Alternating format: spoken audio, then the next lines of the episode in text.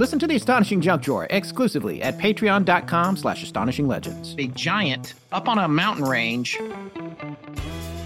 I just got stopped by like some CIA agent. You know there's something right behind you. What? Ed, you seem like you have something you want to say. I don't think you can park there. So you've been to Point Pleasant. near Cheesecake Factory. This is all looking up. Men in Black, law enforcement thing, If he was shooting that on the way up, he would have had to go way out of his way. CIA, or I just want to give you an update. I'm not dead. Well, that's why this is on Patreon. Legends are still being created right now. Astonishing Legends would like to thank HelloFresh, Peloton, Upside, our contributors at patreon.com, and you, our listeners, for making tonight's show possible. The Peruvian desert certainly holds a wide variety of mysteries and secrets. All deserts do, but only Peru is home to the legend of the Nazca Lines. The mysterious lines are a stunning archaeological wonder, carved into the desert floor on such a grand scale that they are visible from space. The lines depict hundreds of figures ranging from giant spiders to intricate geometric shapes. Located on an arid coastal plain, these geoglyphs stretch across an estimated 175 miles and have been baffling scientists for centuries.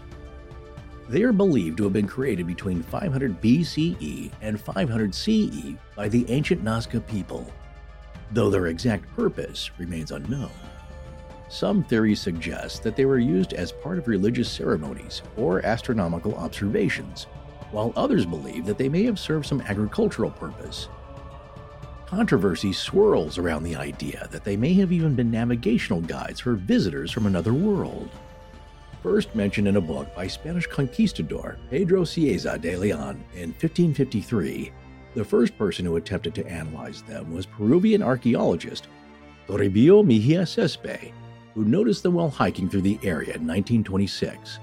Still, it wasn't until the invention of flight that the accurate scale and scope of the lines were truly understood when commercial airline pilots began flying over them in the 1930s. They were shocked at what their bird's eye view revealed spilling out onto the desert floor beneath them for miles in every direction. Subsequently, the lines were studied by dozens of archaeologists and mathematicians, including Dr. Paul Kosok and the venerable Dr. Maria Reiche, who lived on the Nazca Plain where she studied them for most of her life. It's safe to say that without her work, today they might be significantly damaged. Researchers have recently discovered over 100 new designs at the site. While some of these new figures are small and simple, others are much larger and more complex, suggesting that there may still be much more to learn about this baffling site. In this episode, we will explore what these incredible shapes may have meant or still mean and why they were created in such an unconventional place. From the suggestion of it being a celestial calendar to an alien landing site, when this two part series is done, we will have delved into all of the stories that make up the astonishing legend of the Nazca Lines.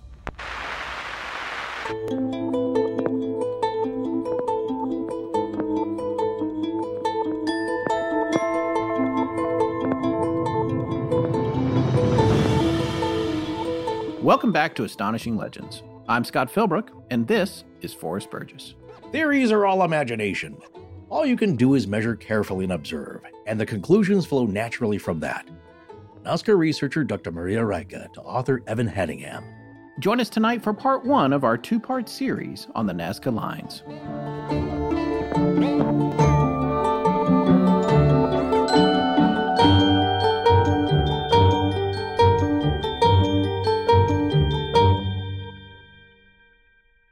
Y nosotros estamos de vuelta. Que somos gente. Oh, very good. I think. Okay. All right, folks, now we're getting in trouble in multiple What? languages. Uh, welcome to the new year, where we're kicking it off with a bang here. Uh, one quick announcement Astonishing Legends is uh, finally revamping the Astonishing Research Corps, or the ARC for short. For the first time in five years, we're excited to unveil the brand new ARC in Residence program. Now, you can now apply to join our private Discord, this is new, and be an active part of the conversation. Immerse yourself behind the scenes of the ARC world. This exclusive experience is available for six to eight weeks at a time. When that time is up, you can always reapply if you want.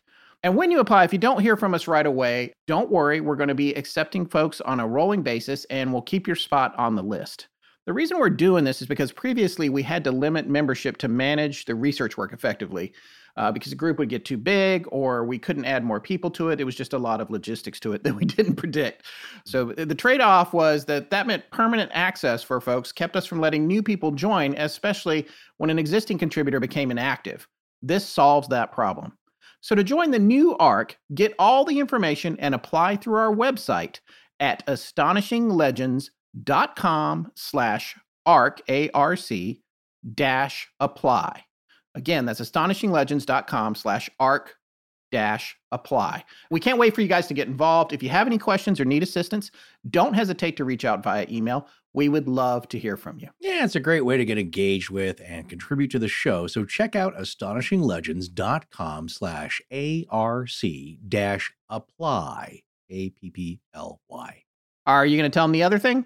Uh, what what other thing? Oh, oh that thing. Yeah, uh, yeah. thing. Does anyone here watch History's Greatest Mysteries? I know I do. It's a really good show. I very much enjoy it. Lots of common ground with astonishing legends, hosted by the legendary himself, Sir Laurence Fishburne. And so you can't go wrong there. But the fourth season is premiering January 30th at 9 on the History Channel and available to stream the next day. Ooh, the fourth season. I wonder why we're bringing that up. I cannot wait Hmm. to check it out. Yeah, tune in. Really interesting topics, and you might see somebody you know. Oh, that's exciting. I love to Mhm. see people I know on TV. Okay, folks, we've got a great show tonight, so let's get into it.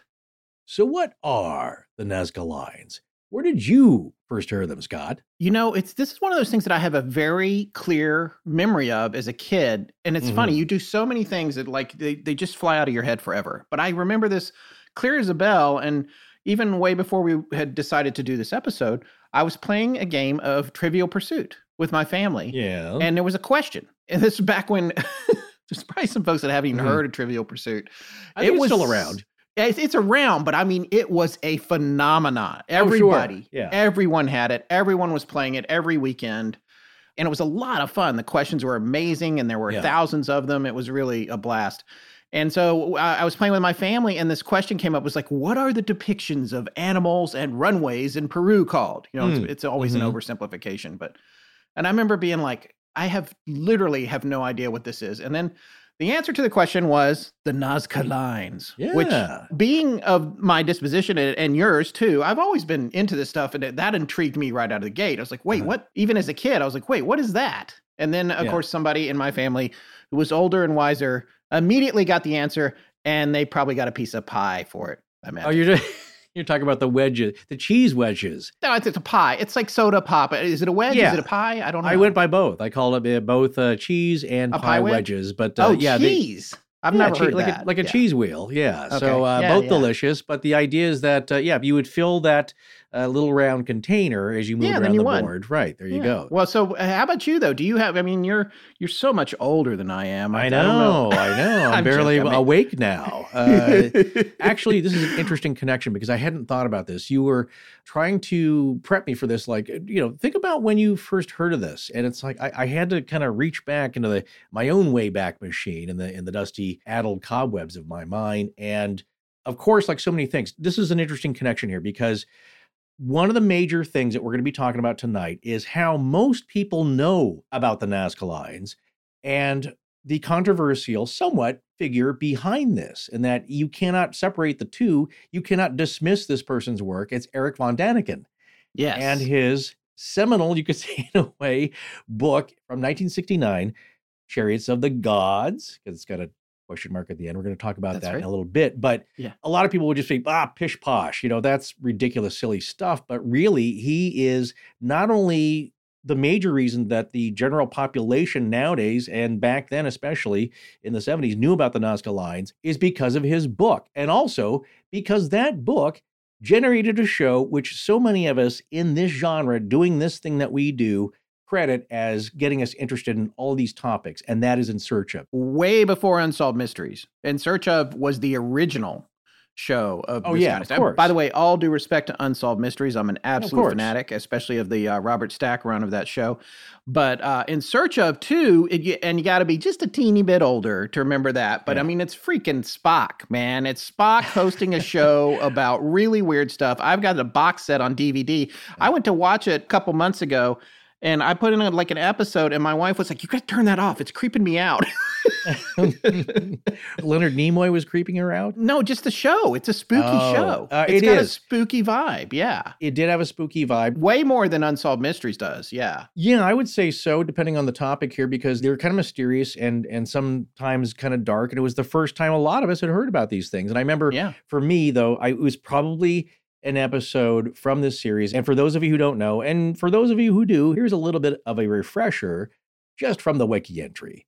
So, In Search of is an American television series that was broadcast weekly from 1977 to 1982, devoted to mysterious phenomena, of course. It was created after the success of three one hour TV documentaries produced by creator Alan Landsberg. Remember that name? Yeah. And here they are in search of ancient astronauts in 1973. And that was based on the book Chariots of the Gods by Eric von Daniken. Next one, In Search of Ancient Mysteries. And then the third, The Outer Space Connection, both in 1975. Those latter two were then turned into paperbacks uh, written by Landsberg. And here's the thing they all featured originally narration by Rod Serling, who was the initial choice to host the spin off show. But Rod Serling sadly died before the production started, and so Leonard Nimoy was then selected to be the host. So there you go. It could have been Rod Serling if he'd survived, which was monumental because he is so formative. Uh, talk about Twilight Zone. It's all connected, Scott. It's all a uh, a wellspring of interest for so many of us in this generation, and continues to be so. And of course, in 2002, they tried to revamp it with Mitch Pileggi, who's terrific uh, Yes. as the host. And then nowadays, it currently exists as of 2018 with host Zachary Quinto, airing on the History Channel. Yeah, Spock two, Spock number one, Spock number two. He's a great Spock, by the way. I love. oh, you can't go wrong his Spock bookending performance. Spock performances. So, Yeah. but here's the actual thing: that it was an early episode.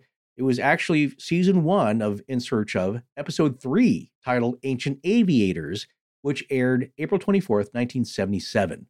Here's the byline or the uh, summary of that: Ancient aviators are there signs of alien visitation here on Earth? Might the mysterious markings on the Nazca Plain in Peru be landing instructions for UFOs? So they're, of course, uh, taking that theme from von Daniken's book, but the success of that book, questioning the Nazca lines and the arrival and chariot of the gods, because he he's just putting it as a question. I'm just asking questions. Yeah. He puts it out there, but that spawned in search of. So we have that book to thank. Not only that, Right. but for the knowledge of the lines themselves. So there you go. It probably leads to you listening to this show right now, frankly, because Yeah. when you think about the uh the this is nuts when you think about I hadn't thought about this for us until you I mean you said you were gonna mention this, but it's like you could go back to Von Daniken's take on the Nazca lines and that book and the probably unexpected success of it, over seven million Yeah. copies sold as of today, I believe. Right. And you could go, and it was a phenomenon back then. And regardless of how people have labeled it pseudoscience, and they say, you know, it's, it's drawing too many conclusions and it's not uh, sound thought or sound reasoning. Right. But when you read his later books, which uh, we have read for this episode, he's just like, man, a lot of people put words in my mouth. They said things, and boy, do we know about this. They said I said things I never said. So I, I sympathize with Mr. Von Daniken on that front for sure. But regardless of where you come down on Mr. Von Daniken's theories, Yeah. the simple fact of the matter is you could draw a straight line from him publishing that book, its overwhelming success, leading to Alan Landsberg kicking off in search of with those Right. specials that then turned into that TV show that affected me and Forrest in our formative years that probably also led to unsolved mysteries which in turn led to us doing what we're doing now it's weird to think that our origin story might start on the Nazca plain Yeah, in a way, it's all connected. Well, it's we're drawn to that area in itself. It, it holds so much mystery and charm and and wonder. It's also a very rich, not just culturally, but for archaeology as well as we're going to take a look at. But this in particular, I got to say, even some of the most well-respected archaeologists have to admit it's like, yeah, Van Daniken's book. I mean, I don't, uh, I don't think anything that he said was possible or likely, but we have to credit him for bringing it to the public attention because it was known before that, but not widely known, as many things, you know, pre-internet are only regional sometimes. And for those in the know, but these geoglyphs, as they're called technically, uh, spark a lot of imagination because people want to know how they did it, why did they do it. And that's the important thing again to remember about Von Daniken is he put these on the map. He put them into Right. the zeitgeist and they've stayed there since he did that. And that's how they got into Trivial Pursuit. And that's how all the people that when this comes on, the ones that tweeted at us, oh, great, the Nazca lines. The reason you know about them is Von Daniken. Whether you agree with him or not, he is the reason that they initially got out into the world in that way. Now, other people came along later that had no relation to him that preserved them and studied them, and they're completely yeah. not connected. But in terms of the public perception, he gets credit for that. And it was so popular back in the day that he was able to uh, set up a theme park in Switzerland. He's Swiss. It was popular for a few years, and then sadly, attendance trailed off and they closed it down. But he did have a whole section or pavilion dedicated on the Nazca lines, and it was dedicated to all different kinds of other stuff that uh, that all the stuff that we liked. So I don't understand that. I mean, I guess we need the astonishing legends. To everybody's like, let's do a theme park. I mean, Dolly did it. It's doing amazing. Disneyland well, and Dolly, and who else? I, I, don't know. You know, here in North Carolina, up in the mountains, we had the Tweetsie Railroad, and then what's left of the Wizard of Oz park, which I feel like they just reopened. It's got a yellow right. brick road and everything. He needed maybe better rides and uh, better stand food, like the yeah. The, what kind uh, of rides is the, skew- the, the, barbecue skewers they have at uh, Disneyland or the uh, Indiana yeah. Jones ride? Uh, the delicious.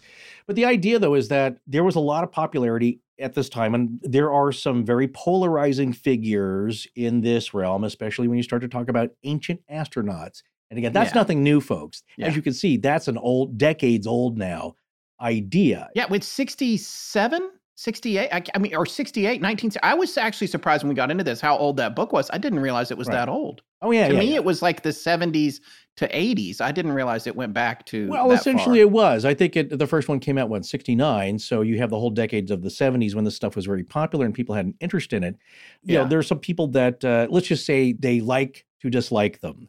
Yeah. they're in the genre, especially about uh, this alternative ancient history. And Von Daniken, though, seems to be one person who, yeah, you may not agree, but he's such a nice guy, very welcoming and very accepting and just very charming and open and inclusive. And he's just like, you know, not out to pick a fight. And he's one of those guys, like if you go to a conference, he'll stay for two hours sitting on the bench outside the conference room, chatting yeah. with people, answering their questions. Yeah. But he's just like, yeah, I'll stay here. I was like, I love talking about this stuff. So he's people view him a little bit more, let's just say they're a little nicer to him, and they seem to be, even though they don't agree with it. But folks, it's not all about chariots of the gods and Von Daniken in this part anyway. We're going to get to the nitty gritty of what's known, what's accepted. What does mainstream archaeology think of this and other researchers and scholars about what we have here? Because I find it's a blend of culture and we have something that's pretty monumental and would have taken a lot of orchestration and coordination to do. I'm not sure you could organize enough people today to do this and agree to keep doing it over hundreds of years. That's what we're looking at here. But there's a reason for all of this, and that's where it's at. So the Nazca Lines are an archaeological site that's located in a huge desert plain in Peru. And what these images are, they're known as geoglyphs, scratches in the landscape. And a geoglyph is essentially a large picture made on the ground using something from the landscape that will stand the test of time, like rocks or stones, or in this case, the you could say the rearrangement of rocks and stones. There's two types of geoglyphs. There's positive and negative, and uh, that doesn't mean that they have a smiley face or sad face. It means a positive geoglyph is made by adding things on top of the surface, like a help sign made out of dead trees by a castaway on an island. That would be a positive geoglyph. Right. The Nazca lines are not positive geoglyphs, but negative geoglyphs, like Forrest just described. These are these are made by taking something away from the surface and thereby revealing or relieving the shape or the pattern. Now, interestingly, before we launched the show, one of the images we considered basing our logo on, we've mentioned this before, was the Uffington White Horse. Yeah, I love that. Just because I think of the, I could say the art direction, the ancient art direction, in that to me it's a little like Japanese sumi painting, where it's it's the least yeah. amount of lines to convey what that is. You instantly know what that is. And yeah, just, uh, it's uh, just beautiful. A, it's very artistic, and that's done by a lot of people on the ground who theoretically could not see it from high up above. Right, which is what we're going to be talking about tonight. And and that's a 3000 year old geoglyph in Oxfordshire, England. Yes, but I think the Nazca lines are far more well known. Well, they, they take up a lot more space and there's a lot more variety to them. And of course, there's a lot more mystery that's been attached to them, right or wrong, but it's been applied over the top, like the lines themselves. So currently, the prevailing consensus of the total amount of construction time would be between 400 BCE and 500 current era, or about 900 years. So almost a thousand years. And some of them they think may be older, almost as much as 1500 or 2500 years. That's a little speculative, but they have dated some of the materials around, and that's when they think is the whole time span. So imagine again an art project with a bunch of people that lasts 900 years. Well, the first phase was the Paracas phase. Those were the people that existed before the Nazca. They were kind of in the same region. They did their own thing with uh, geoglyphs and they had their own traditions. But one group of people starts to fade out, the other ones kind of move into their area. They adopt some of the things, but they're distinct, certainly. Mhm. And they are just as mysterious, I would say. So that's one type of culture for the area. Then transforming, blending, going away, new people coming in, or transforming into this other culture, which is similar but different. And that's what we have is the Nazca. So the Paracas phase would have been uh, 400 to about 200 BCE. So that lasted around 200 years. And then the second phase, the Nazca phase, spanned about 200 BCE to 500 current era or 700 years. So as I said in the cold open, the types of shapes that you get uh, range from uh, geometric patterns and shapes to animals to even one that they call it's again this is uh, sparking the imagination but one that looks like uh, humanoid form but not completely human.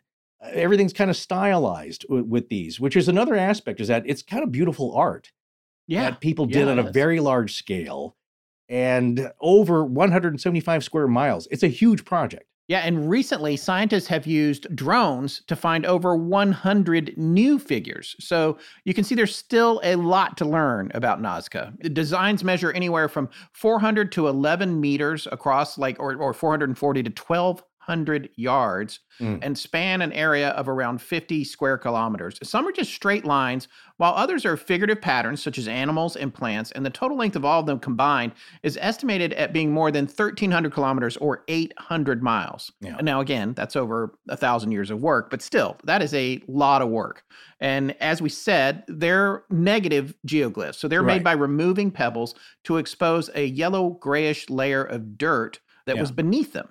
The desert varnish is stripped away. Yeah, we see this in other deserts as well as the oxidized layer of dirt and rocks, which is thicker. And then you go down about four to six inches, almost to a foot, maybe in some areas, but you'll get this lighter uh, yellowish gray substrate or, or dirt that's underneath and it's it really stands out now here's the thing it's not hard to do joe nickell uh, did the same thing one of the sources we mentioned dr edwin barnhart demonstrates this by using his foot and uh, he and some people uh, just made us, you know, not in the area, but they made a, a rectangle that you could see from a couple hundred feet away. It's like, yeah, it works.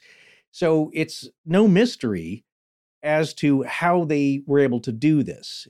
And it's Right. not very hard. It just takes a lot of coordination, though, and you got to get a lot of people doing the right thing in line. And so you get a cumulative effect with it, which is pretty outstanding. And most of them are anywhere from four to six inches deep, but they can also be up to six feet wide. Right, If you don't right. include what they call the runways, which are even wider, we'll talk about those Yeah. as well. But uh, it's really something to see. And there's a lot of what seems to be chaos to it in terms of when things were made, uh, things overlapping, disparate styles of, uh, you know, some are straight lines that Right. s- go up for several miles. Then you have these animals, and the animals are in all different places, facing different ways. So there's almost a well, a graffiti type of vibe to some of it, but it's way more involved in terms of mm. producing. So it's a big mystery what they are to this day. And a, a lot of scholars have looked at it for a long time and had a lot of hypotheses. Right. Most of these are, are anywhere from four to six inches deep, but they can also be up to six feet wide if you don't include what they call the runways, which are even wider. And we're, we're going to talk about all of that in a minute. But before we go any further, Forrest, I feel like we should let uh, folks know what our sources are for this uh, two part series. Yeah, including but not limited to, we have three major sources for this portion, and we'll mention the other ones as we go along. But for this section, a brief mention here of the few main sources we'll be citing from tonight. Right off the bat, we're back once again with two of our favorite and most trusted sources for things archaeological, especially in the South American region. Of course, from the Wondrium courses. So we're back again with Professor Edwin Barnhart, who elucidated us on Pumapunku and Tiwanaku, remember, again from the same lecture series, Lost Worlds of South America. That's a fascinating one. And Yes. this one, though, comes from uh, his lecture number eight, The Nazca Lines and Underground Channels. Underground channels figure prominently in one of the major theories. Well, Dr. Barnhart is director of the Maya Exploration Center, and he has over 20 years of experience in North, Central, and South America as an archaeologist, explorer, and instructor. In 1994, Professor Barnhart discovered the ancient city of Maax Na, the Spider Monkey House, a major Hmm. center of classic Maya period in northwestern Belize. That's pretty cool. Uh, how, how many ancient cities have you discovered recently? I'm going to go with, well, I mean, if you count, there was a little uh, collection of ants outside my garage. Not door. online. Yes, no, Okay. not in a not in a board game either. All right.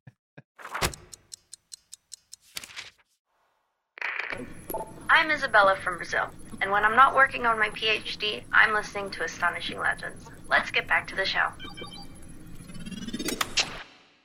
Well, the other favorite source of ours that uh, we're going to mention here, we've also referenced him heavily in past episodes, is Professor Dr. Eric Cline, a professor of classics and anthropology and the current director of the George Washington University GWU Capitol Archaeological Institute.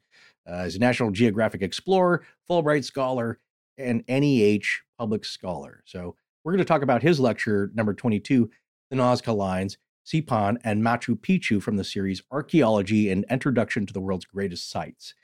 And then the third source is actually a really good peer reviewed book that Tess found for us about the lines in the entire region, including the Inca influence and the Spanish influence, called Lines to the Mountain Gods Nazca and the Mysteries of Peru by Evan Hadingham. So, for this section and throughout the episode, we'll be pulling from uh, these professors and experts and this great book, as well as other sources. But getting back to descriptions of what we can find on the desert floor there, this comes from Professor Cline's series in that there's animal and creature and geometric shapes, and they're all over the place, but largely stuff you would find there, but not exactly in that spot. I'll explain that in a little bit. But one geoglyph looks like a dog, could be a cat. It's got a protruding bulbous belly or udder underneath of it. Now, these are stylized images, folks, so keep that in mind. But sometimes, here's the thing they were accurate with laying them out, they were artistically done, they were done on purpose. There's no mistakes unless they want them to be, and maybe they aren't mistakes. So in this case, this dog or cat like thing with very long legs, extended straight down, has a it's not a tail, it's another thing coming out from the uh, the rear end of it. And people say like, well, perhaps that is a processional path to get into the shape of the dog, if you know what I'm talking about. Or Yeah. you walked the line because a lot of these are continuous shaped characters and that it's one continuous line that outlines the whole thing. And some of them have eyes or nose features, some of them do not. In this case, though, the dog or cat has very long toes, almost like hands, but they only have three or four digits on them. So I think the number of toes being four max may be significant as we get into the more out there theories on the purpose or symbolism of the characters. They know how many toes are on a dog or cat. It's not three or four. They did this on Right. purpose for a reason. Other things are stylized, like the monkey has a very long spiral tail. Again, if you talk about some kind of processional pathway, maybe that's important because you end up in the center of it. But again, the monkey has ears, but no eyes or nose. The feet have three toes on them. Its right hand, and this is from the POV of the creature, has four digits with a thumb, and its left hand has five digits, including the thumb. Yeah. One figure is known just as the hands. Professor Cline thinks it looks more like a monkey, but an unfinished work, perhaps. Uh, to me, it looks like kind of a bird coming at you in a way, but has giant feet or hands for feet, and its right hand or foot on some kind of creature, whatever it is. It looks like an angry bird with yeah, maybe it does. Yeah. Like it, these are caricatures in a way, and they're stylized to, again. But again, they're they're accurate in a sense that you don't have to guess what they are. Well, some you do because again, they're so stylized that they're almost geometric in that an animal or whatever takes on a geometric shape, like they say with the condor. Now the wings are not represented as as what you would picture with the wings, but they're kind of long rectangular shapes. So you get the idea, or they did, but they took some artistic liberties for a purpose, I believe. And in this case, with the hands, this character called the hands, its right hand has four digits, while the left hand has five digits, including the thumb. So I think that there is something symbolic about that we don't yet know, but they did it twice on two different animals in the same way. So these people were not ignorant of how many toes or fingers these animals had, because they, Right. they knew exactly what they were doing. They planned these out probably on on paper or reeds or some kind of drawing material and then just scaled it up like we do with blueprints today. You start off with a blueprint, one inch equals 10 feet to make a building. As Professor Barnhart says, you, you scale things up. It's not that hard. They probably did the same thing. But just the scale of this is impressive. Okay. The spider figure is 150 feet long. One of the legs makes a 90 degree angle going way off to the side or bottom of the main outline. So much of this is open to interpretation nowadays. Yeah. Professor Cline believes that that may represent the spider's silk leading away from the end of the spider, but to me, you can see it's going off of one of the ends of the legs, not the abdomen of the spider. So there's other theories like why would they do this? Is that just a way to walk into the outline of the spider and then continue on this path? Does that have some meaning? But that's how they're laid out. There's a all different kinds of things. There's a uh, there's a huge stylized tree with roots. There's another large bird that is known as the heron with a massive zigzagging neck, which is not accurate, but again, it's stylized, and maybe that's a path to lead you on. And we're just talking about the more famous or popular figures and characters here. The other one is called the hummingbird with a 300 foot long neck and a beak about the same length as the body. That's my favorite. that one's a lot of people's favorites. For some reason, Yeah. it really resonates with a lot of people just visually. Yeah. There's one called the condor. Yeah, that is always mentioning, which is the wings are long rectangular things, but you get it, right? It's not Yeah. like the other wings that are made on the other geoglyphs. There's a parrot, which is so abstract. Uh, it doesn't really look like a parrot, but I can see kind of the beak and the like the cockatoo top knot on it. Right. Right. Uh, but it is very uh, abstract in a way. But it does have a feathered crest and abstract long rectangular wings. Now, here's one, though, that is captured probably the most amount of people's imaginations because of the what you can read into it. And that one is called the Owl Man by scholars and by folks like us, or just other people who like uh, to let their imaginations run wild. They call it the astronaut because it is a humanoid shape, but not totally human. It is on the side of a hill, not on the flat, and it's on a hill like the Paracas geoglyphs further to the north. You'll see those started out as more on hillsides, so you can see those from the ground. And maybe that was the purpose. And there's a famous one that's uh, further to the north called the Candelabra. This one, though, the Owlman, or the astronaut as it's called, is almost 100 feet tall. When you see it, you might recognize that shape as being, uh, you know, one that's bandied about for dramatic purposes, in that the feet on it are not like human feet. They are like cartoonish feet that a kid would draw, or I would draw as a kid. They Right. look like boots. yeah. Okay, they're Yeah. big and round and bulbous. The head on this character is like a mushroom, and I think some people say like, "Oh, it's wide and roundish and oval, like more like an owl because it has giant round eyes, Yeah. unlike a human." And then people are thinking, "Oh, alien. There you go, ancient alien. It's wearing a helmet. It has giant goggle eyes. It looks like something from Cisco Grove, perhaps. It has no mouth or nose. Again, some figures do have more facial features. Most of them, I think, don't.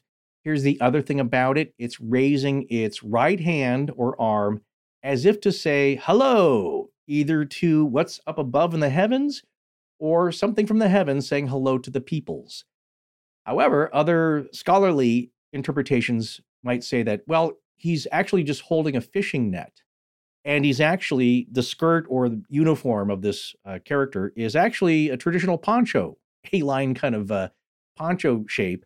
And there's nothing astronomical about it. It's just, it's a stylized character of some figure that's part of their creation myth. And that's all there is to it. But that one is, you know, one that gets people going about the whole ancient aliens thing. And then, of course, some of the more scientific hypotheses about the lines include more anthropological answers, such as they had to do with gaining water or praying for water or some kind of ceremonial function for both the Paracas and Nazca cultures. So, those are some of the descriptions you get when you watch Professor Cline's lecture on it. Now, switching over to Professor Edwin Barnhart, who talks about the Nazca lines as well, but also a lot more of the culture, and it's more specifically about the Nazca peoples and cultures, and then talking about the lines and what they might mean to archaeologists. He describes them as being on a high flat plateau between the Nazca and Palpa valleys. And this is an area going north to south that covers about 50 miles or 80 kilometers. And here's the other thing, because some of these facts are pretty significant to why these lines are still here, where they would not have existed anywhere else in that valley if you put them there. But for some reason, through a, a freak of nature, they're still here for us to enjoy and look at and wonder about. in this area, it rains typically less than 30 minutes a year, sometimes not at all in a whole year. So imagine that. It's one of the driest places on earth. You get 20 to 30 minutes if it rains that year, and that's it for the whole year. But people live there, so they have to figure out how to get water. And was there more water at some point back in antiquity? Because what we know now is that there are El Nino flood events that do wash away certain areas very suddenly. But these high plateaus don't get washed out. So what we see is in pockets, these lines still exist. Now, Professor Barnhart wonders were there lines in the lower areas that did get washed out over the centuries? And are they remaining to be discovered? Where are they just gone and erased from history? Because what he could see is that when you fly over them, you see some remaining lines that have been kind of faded out. And you'll see lines over other lines or geometric shapes over other shapes. So perhaps the entire valley at one point in antiquity was covered with them.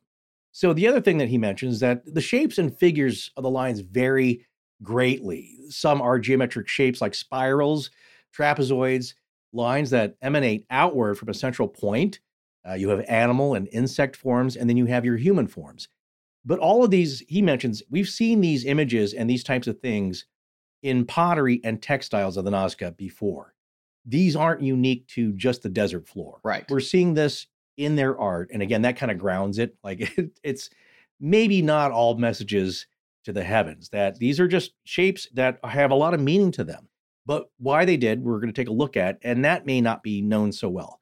Because here's another weird thing some of these animal forms are unique to the area, but for the most part, as he says, this is just art we've seen in other mediums being transferred then to the desert surface in a much larger scale. These aren't unique unto themselves, they are just patterns that we're seeing with this culture that they find valuable. So some of these lines that they create can extend for miles or kilometers. They can go from one end of the valley all the way to the other in these long expanses. And really the most famous forms that uh, people talk about are the animal forms. So we've got monkey images, but we've also seen this, uh, as he says, going back to Caral, another ancient city. There's an orca, which is interesting because the Nazca may be the first people to have an image of an orca or killer whale depicted in art. The hummingbird is perhaps the largest, being about 220 meters across. So again, that's the one that uh, a lot of people identify with, and there are some discrepancies in the measurements, but you get the idea. These things are huge. Now, here's something to keep in mind. Usually, you see clean pictures, you know, that have been zoomed in. You get good, sharp images of these animal and anthropomorphic forms and geometric shapes, and it gives you the impression that these are very organized, very well laid out lines. That there's a cohesive look to them. But he says when you're actually flying over, you see that they're kind of messy. They overlap, they partially overlap, they erase one another in certain areas. They're placed in every which direction, and some of them actually destroy other ones. To him, there's no pattern and there's no order. So some people suggest that if we could just put all these puzzle pieces together, like it's a big jigsaw puzzle, it all has a meaning. It's all designed to have one singular message, one unified theory of what this all means. And to him, he's saying, I don't really see that. It seems completely disorganized. In that over 900 years, people were just doing whatever they did. You know, they they didn't have a plan like, you know, for the next 200 years, please keep doing this and make sure you don't run over the other lines. As we've seen, that's what humans do. It's like all that old thing. It's like Go Gobekli Tepe. There are a lot of connections, or a few I've seen, to that old site, not just the skull veneration, and the heads, that oldest ceremonial chamber was filled in. And over the time, the whole thing was filled in by people. So they had a reason for doing that. It wasn't just dumping their trash there, you know? So people through the generations have different ideas of what should be done with them. And uh, thankfully, they're still here. You know, that point of view about it being a disparate mishmash or whatever, that you know, I'm kind of aligned with that, but not because I'm educated about it. It's, right. It's just sort of what it feels like and I, of course, I can't think of an example right now, but I think there's plenty of examples in history where Mhm. something seems chaotic, and then when you understand it, it all snaps into place. So, I think the thing to remember here, with all due respect to Professors Cline and Barnhart and Right. every other researcher we're going to talk about, is that nobody knows. We still don't. Nobody really knows. Oh, is it well, chaos, or is it exactly the way they meant it to be, and for a specific reason? Right. W- Nobody knows. Oh, they say that themselves. Uh, and I want everybody to keep that in mind, ourselves included, is that they make it a point to say you have to be careful in assigning meaning when we don't really have any evidence for it. There are things that make more sense than others, certainly, but be careful just saying, like, oh, this is how they did it. This is why they did it. And that's part of the reason, you know, just going back to what our opening quote was from Maria Reiche theories mm-hmm. are all imagination. Yeah, I that's, agree with that's that. That's what she starts out with. And they are, uh, which is I guess makes our entire show imagination. But uh, well, a little less than that even. Okay, so let's start out with a timeline here to paint a broad picture of the chain of events that brought the Nazca lines back to the forefront of the zeitgeist. And I haven't been able to use the word zeitgeist in a while. I, you wanted to ago, so much. Yeah. Uh, yeah, I had to get it in the show. Everything's connected zeitgeist if you believe yeah. any of this at all.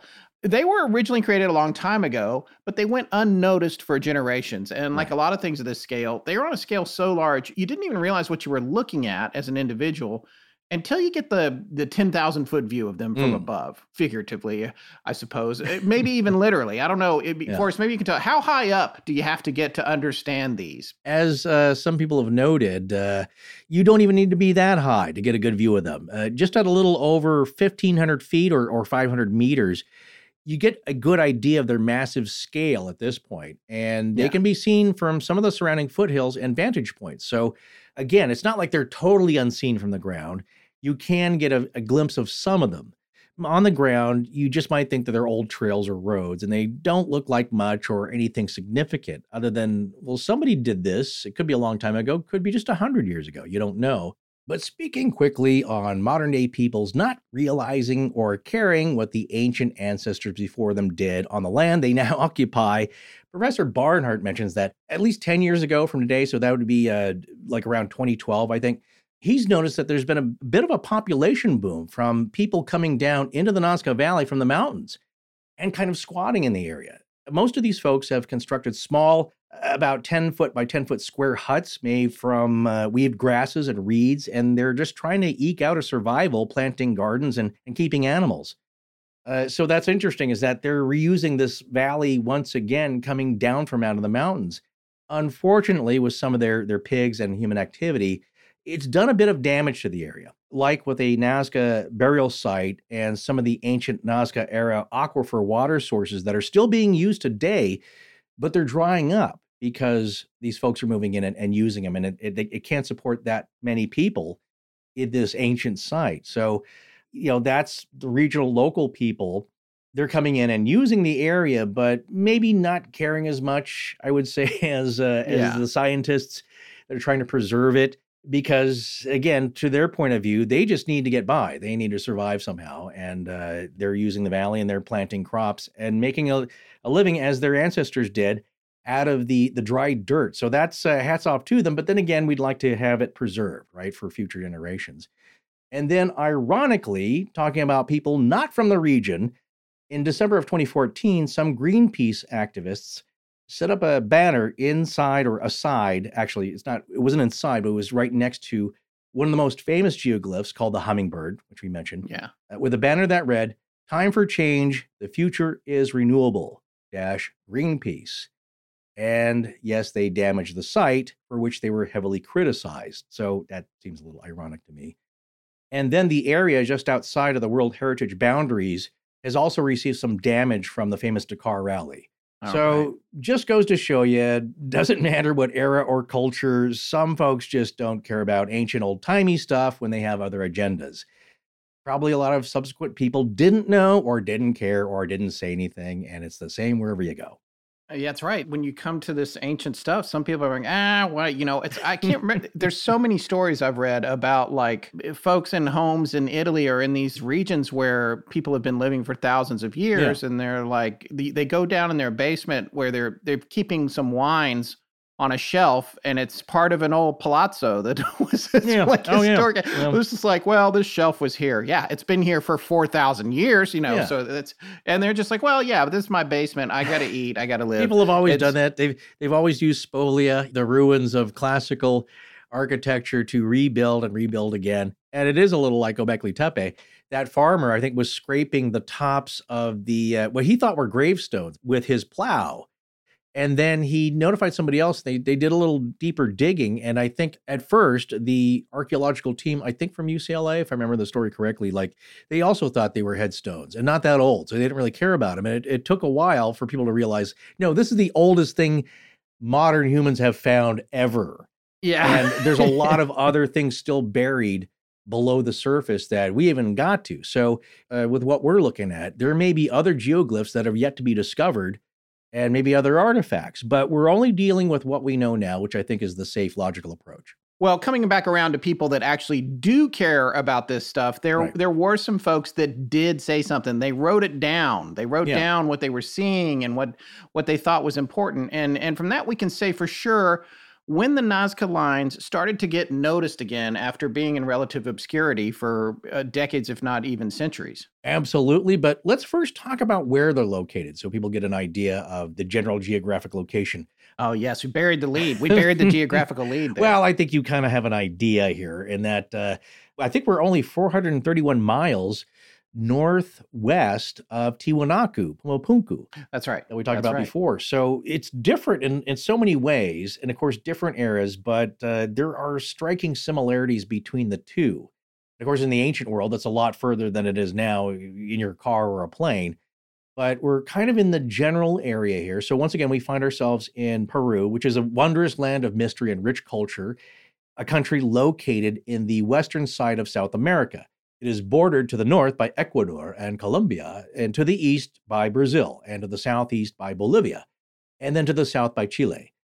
It was home to ancient Incan, Huari, Paracas, and Chavin civilizations who were among the first to inhabit the region, leaving behind monuments such as the famed Machu Picchu. Now, that one we've all uh, probably heard of, uh, which we talked about also back in February of uh, 2022 in our series Pumapunku. So, again, yeah, we saw a lot of similarities of culture and echoes, I would say, between the two, if not outright connections.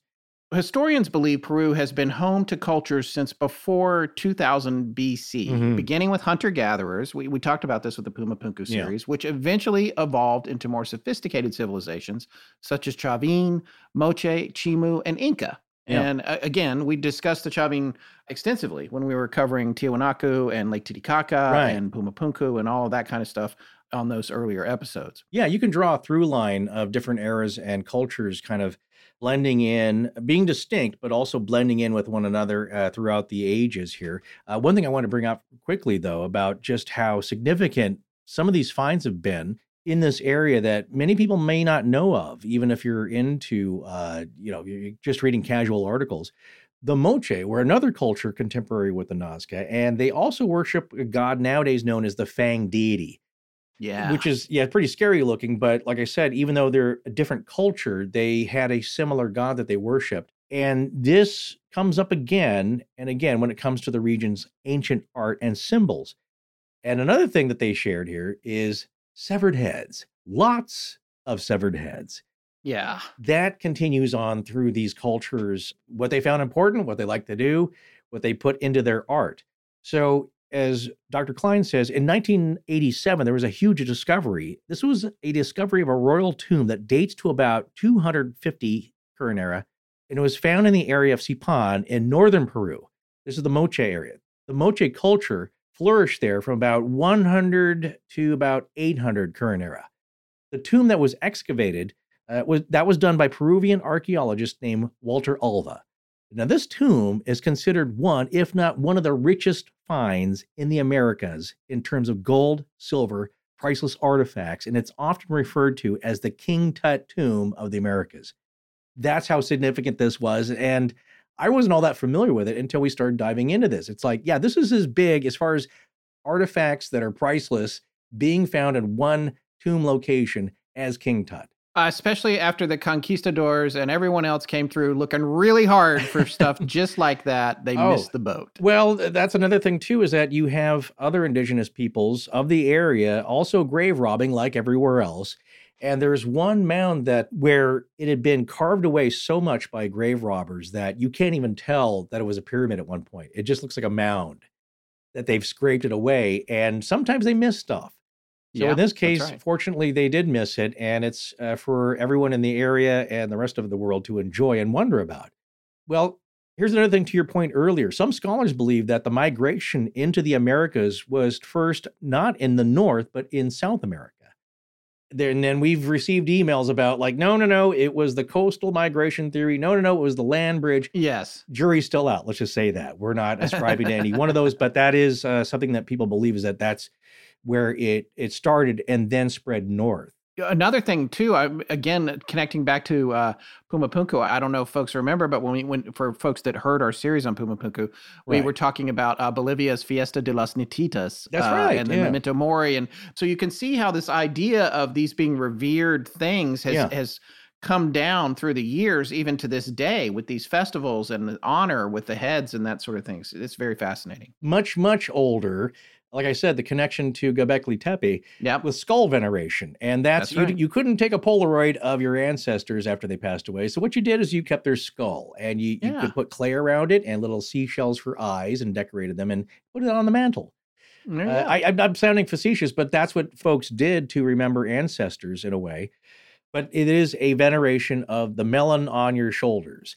Yeah. And in this case, though, there's different reasons that we're going to look at later when we get to the culture of the Nazca, because it, it features very prominently. And as we've said, it continues on to this day. Some things you don't get uh, rid of. Uh, some of the shaman of the area still continue some of the practices that uh, we've seen in the different areas here. So, another fascinating aspect, though, is that these cultures all had incredibly sophisticated engineers. Uh, again, as we've seen from Machu Picchu to Tiwanaku, Pumapunku in neighboring Bolivia, and now tonight in the Peruvian coastal plain. Now, we've debated the origins, the use, and the construction methods on the show in the past, and to this day, a great deal of them are still a mystery to the best scientists and archaeologists doing research on them. And I want to make a point here. It's something I think we should all keep in mind about the question how did these ancient ancestors accomplish these wonders? Well, the more we hear from the most notable archaeologists and researchers about all of these mysterious ancient sites and how they were made, the answer of how, with regards to the more sophisticated stone masonry, engineering, and construction, well, by most scholars' view, it seems, it isn't by anachronistic, otherworldly tech. It is not something otherworldly, nor is it Occam's razor of only simple methods with simple tools. Because the correct answer for them is, to your point earlier, Scott, we still don't know. yeah. That is Right. the answer. Is like they're not going to come out and say like, "Oh well, it's simple uh, how they did it, and this is the reason."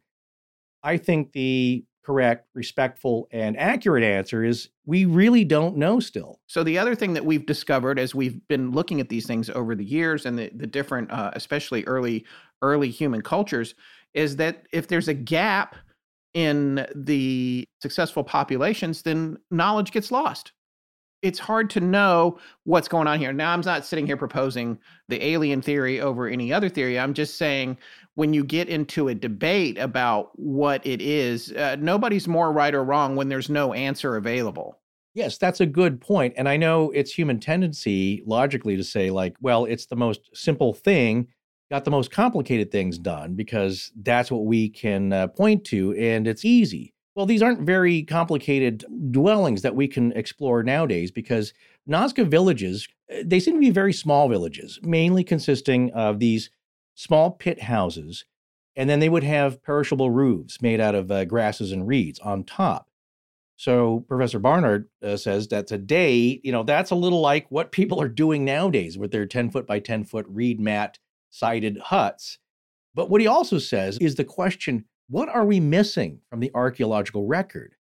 Because we can excavate these now ancient pit houses, but they might have also lived in just these reed square square Right. huts where all the sides are perishable. So the other thing is that these things are not very sturdy. One good wind as they get uh, on the plains there in the Pampas could blow these away. So the question is, and this is again to keep this in mind, is that the stuff that's perishable, like it goes away after 100 or 200 years, and they're now vanished. Well, this could really affect the artifact record of the area. What- You know what I'm saying? Something that's missing now steers the narrative of what went on in these ancient times different from what really happened. Because Right. now we're going off and making assumptions on things we didn't know existed then because they're just gone. Again, getting back to like Göbekli Tepe is that we only have rocks now. we don't know the soft goods that they had. we can make assumptions, and some things are left behind.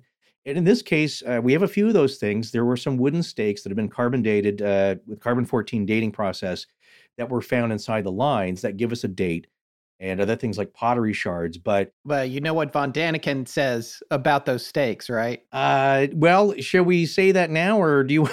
you Well, I don't know. It just it's one of those things like, Okay. well, there's no way anybody could have come along and put those stakes there way after the lines were made. Oh you know. well, there, yeah.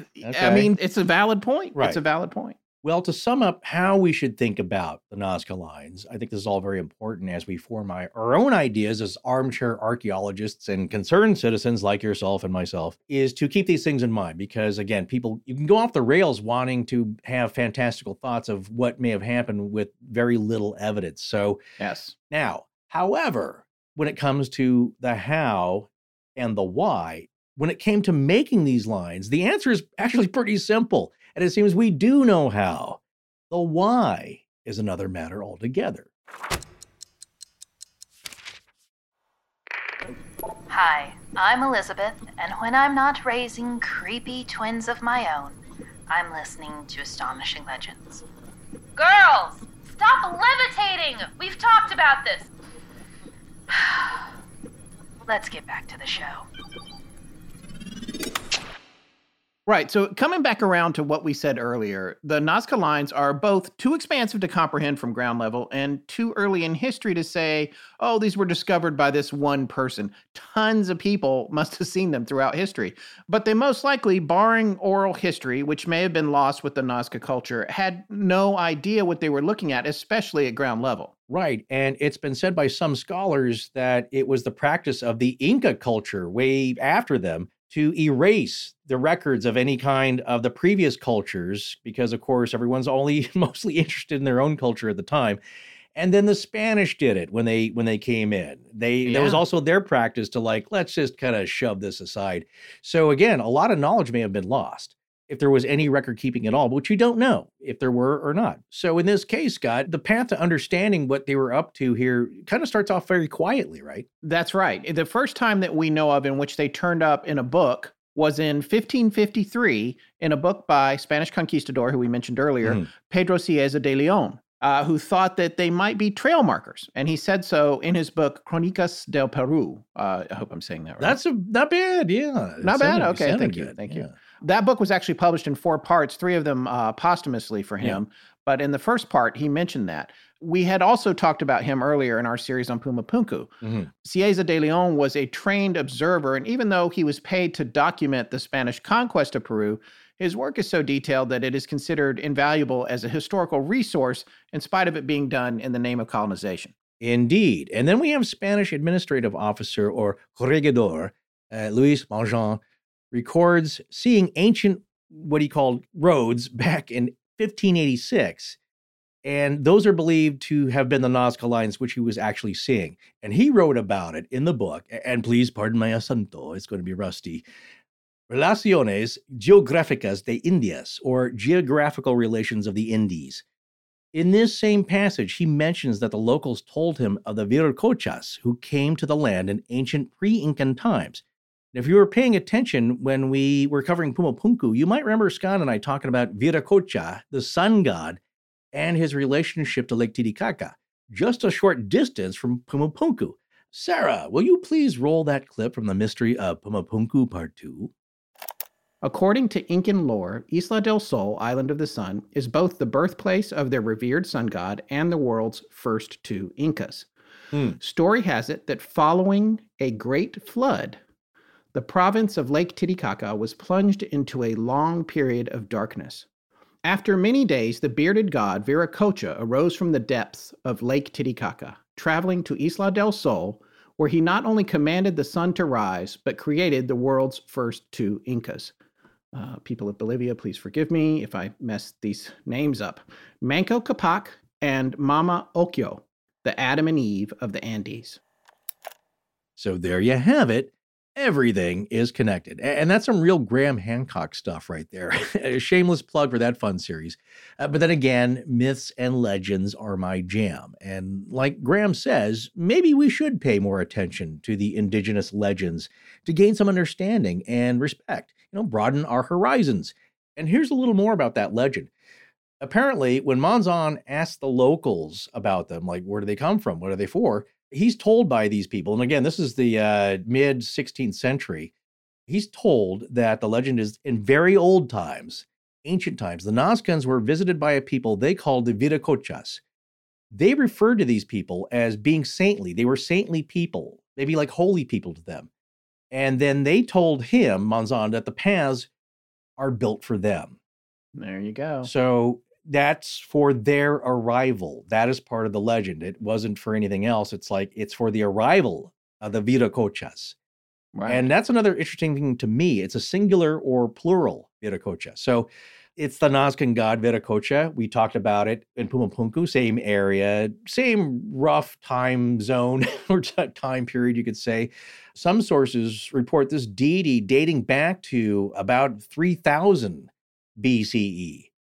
And legend says, where did this guy come from? Or where do these people come from? Well, some sources place the date of the Viracocha legend going all the way back to about 3000 BCE.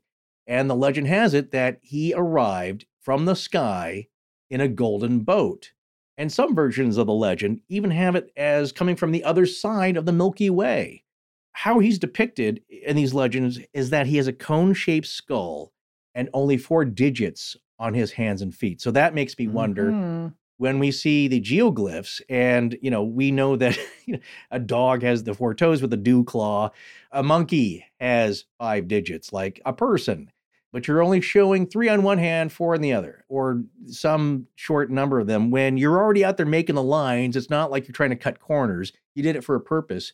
Is that some call to something that is uh, more spiritual, more religious, more about the legends of origin and creation and these Viracocha. So again, with Graham Hancock, he makes a connection to a lot of ancient myths from around the globe having to do with a learned being arriving by water or the sky on a vessel who have come to train survivors of the ways that were supposedly lost. There you go. Yeah, I love this stuff. I know it's way out there, but is that where the answer lies? This is cultural history. Yeah, that, yeah, yeah. You know, you can't just be like, oh, that's poppycock.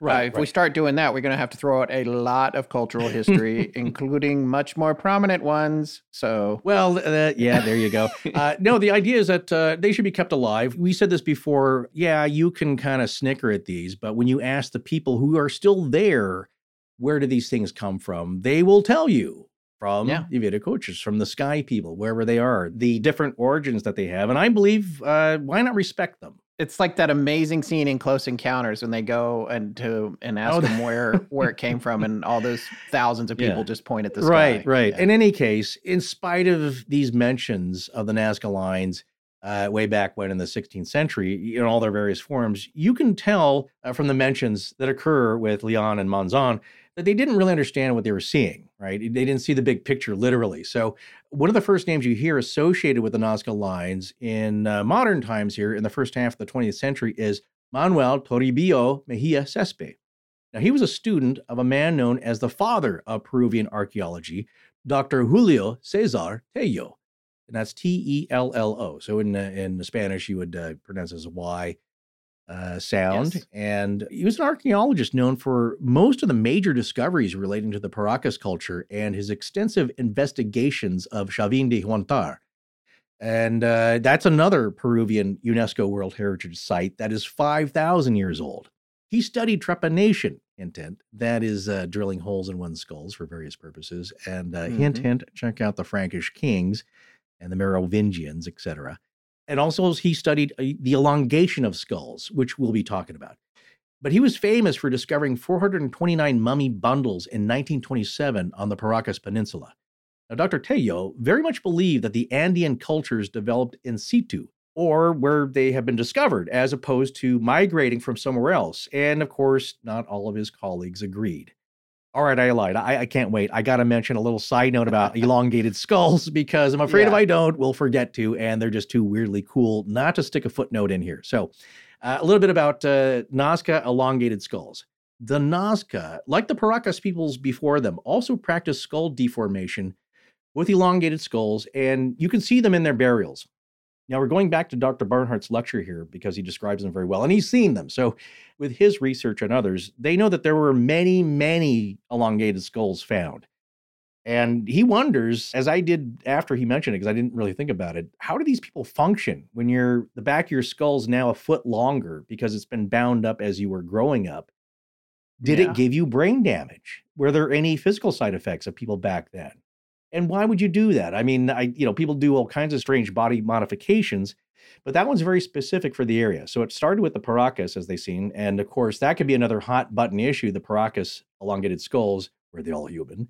Set that aside for the moment. Well, also found with this elongation of the skulls was cranial trepanation, found with some of the skulls, and that was a common practice with the Nazca. So what that is, of course, is drilling uh, big holes, maybe about the size of a golf ball or quarter or, or different sizes here. It's essentially ancient surgery, opening up a living person's skull while they're alive and, and slapping the skin back together. Some of these skulls showed healing with the holes, like it'd been done, and a, year, a few years later or whatever, or sometime after, they were starting to heal. And then some skulls had more than one hole, so it was done several times. Now, as the professor says, it could have been done medically in their view as we understand it nowadays, right? They had some reason for doing this medically. But to him, more likely, this was a religious practice. And we've talked about this before. Think about it if the person's acting irrational, they have a mental illness issue, they think this person is uh, insane. Uh, they're being hurt from the inside by something unseen. And maybe that thing is in their head. So you open up the skull to try and get it out of there. It's basically trying to end a spiritual attack through trepanation. Let the bad thing out and let it escape the skull. Yeah, and they had all kinds of effective anesthetics back then, right? Well, we're getting to that procedure. That's it.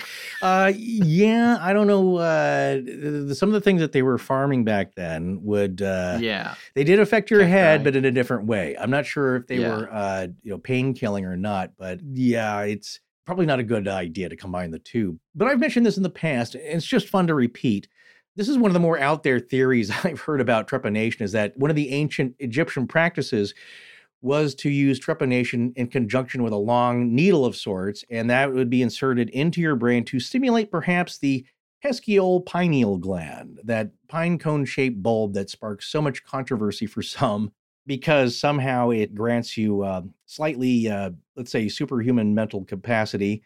And then with the legends of the Frankish kings, their skulls were found with trepanation, and they also, according to legend, had supposedly advanced mental acuity and abilities. Who knows? Well, now back to our regularly scheduled programming.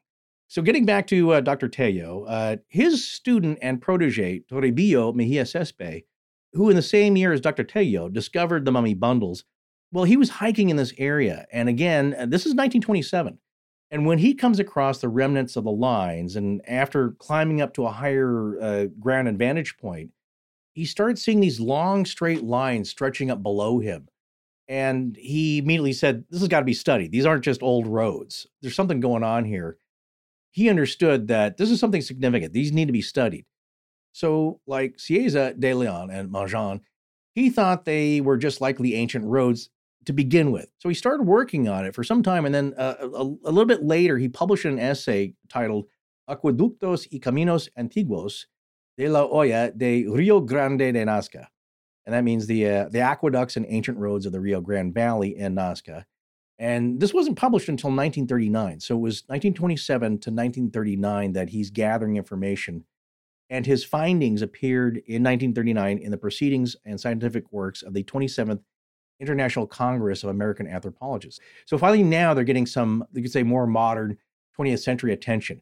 But still, the first major understanding of what the Nazca lines really were didn't come until Peruvian and civilian airline pilots started routinely flying over them, because now people are seeing them still. Uh, they are best seen from the air. So now we're coming into more modern times. On June 21st of 1941, an important day, Dr. Paul Kosok an American historian, was in Peru studying the ancient irrigation systems employed there. And he took to the skies in a hired airplane to look for the location of some specific canals that he believed must be present below him. Now, this was his life's work. This was his focus, these canals and irrigation mm. systems. Now, according to Eric von Daniken in his book Arrival of the Gods, Kosok had known about strange straight lines on the desert floor for a couple of years, but during a flight over Nazca that day, he made the remarkable discovery that something more was going on when he noticed a giant figure that was the shape of a bird. He knew immediately that the bird was not part of the irrigation system. So he's asking the pilot to fly around some more, and he eventually saw a spiral, another giant bird, a monkey, and on a cliff face, the 100 foot tall humanoid figure that we mentioned earlier, the Owl Man.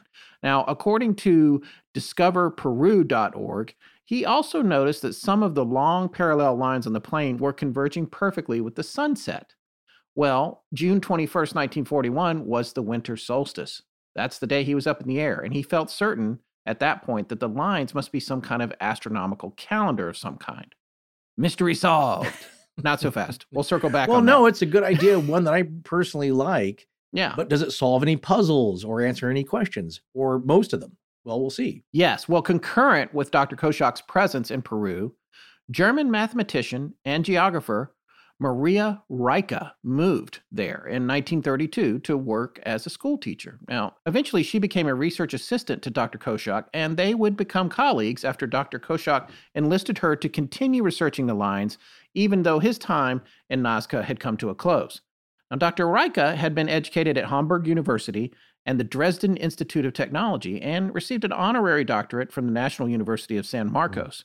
During her time in Peru, she developed an intense interest in the Nazca lines, and she would ultimately dedicate her life to the study of them.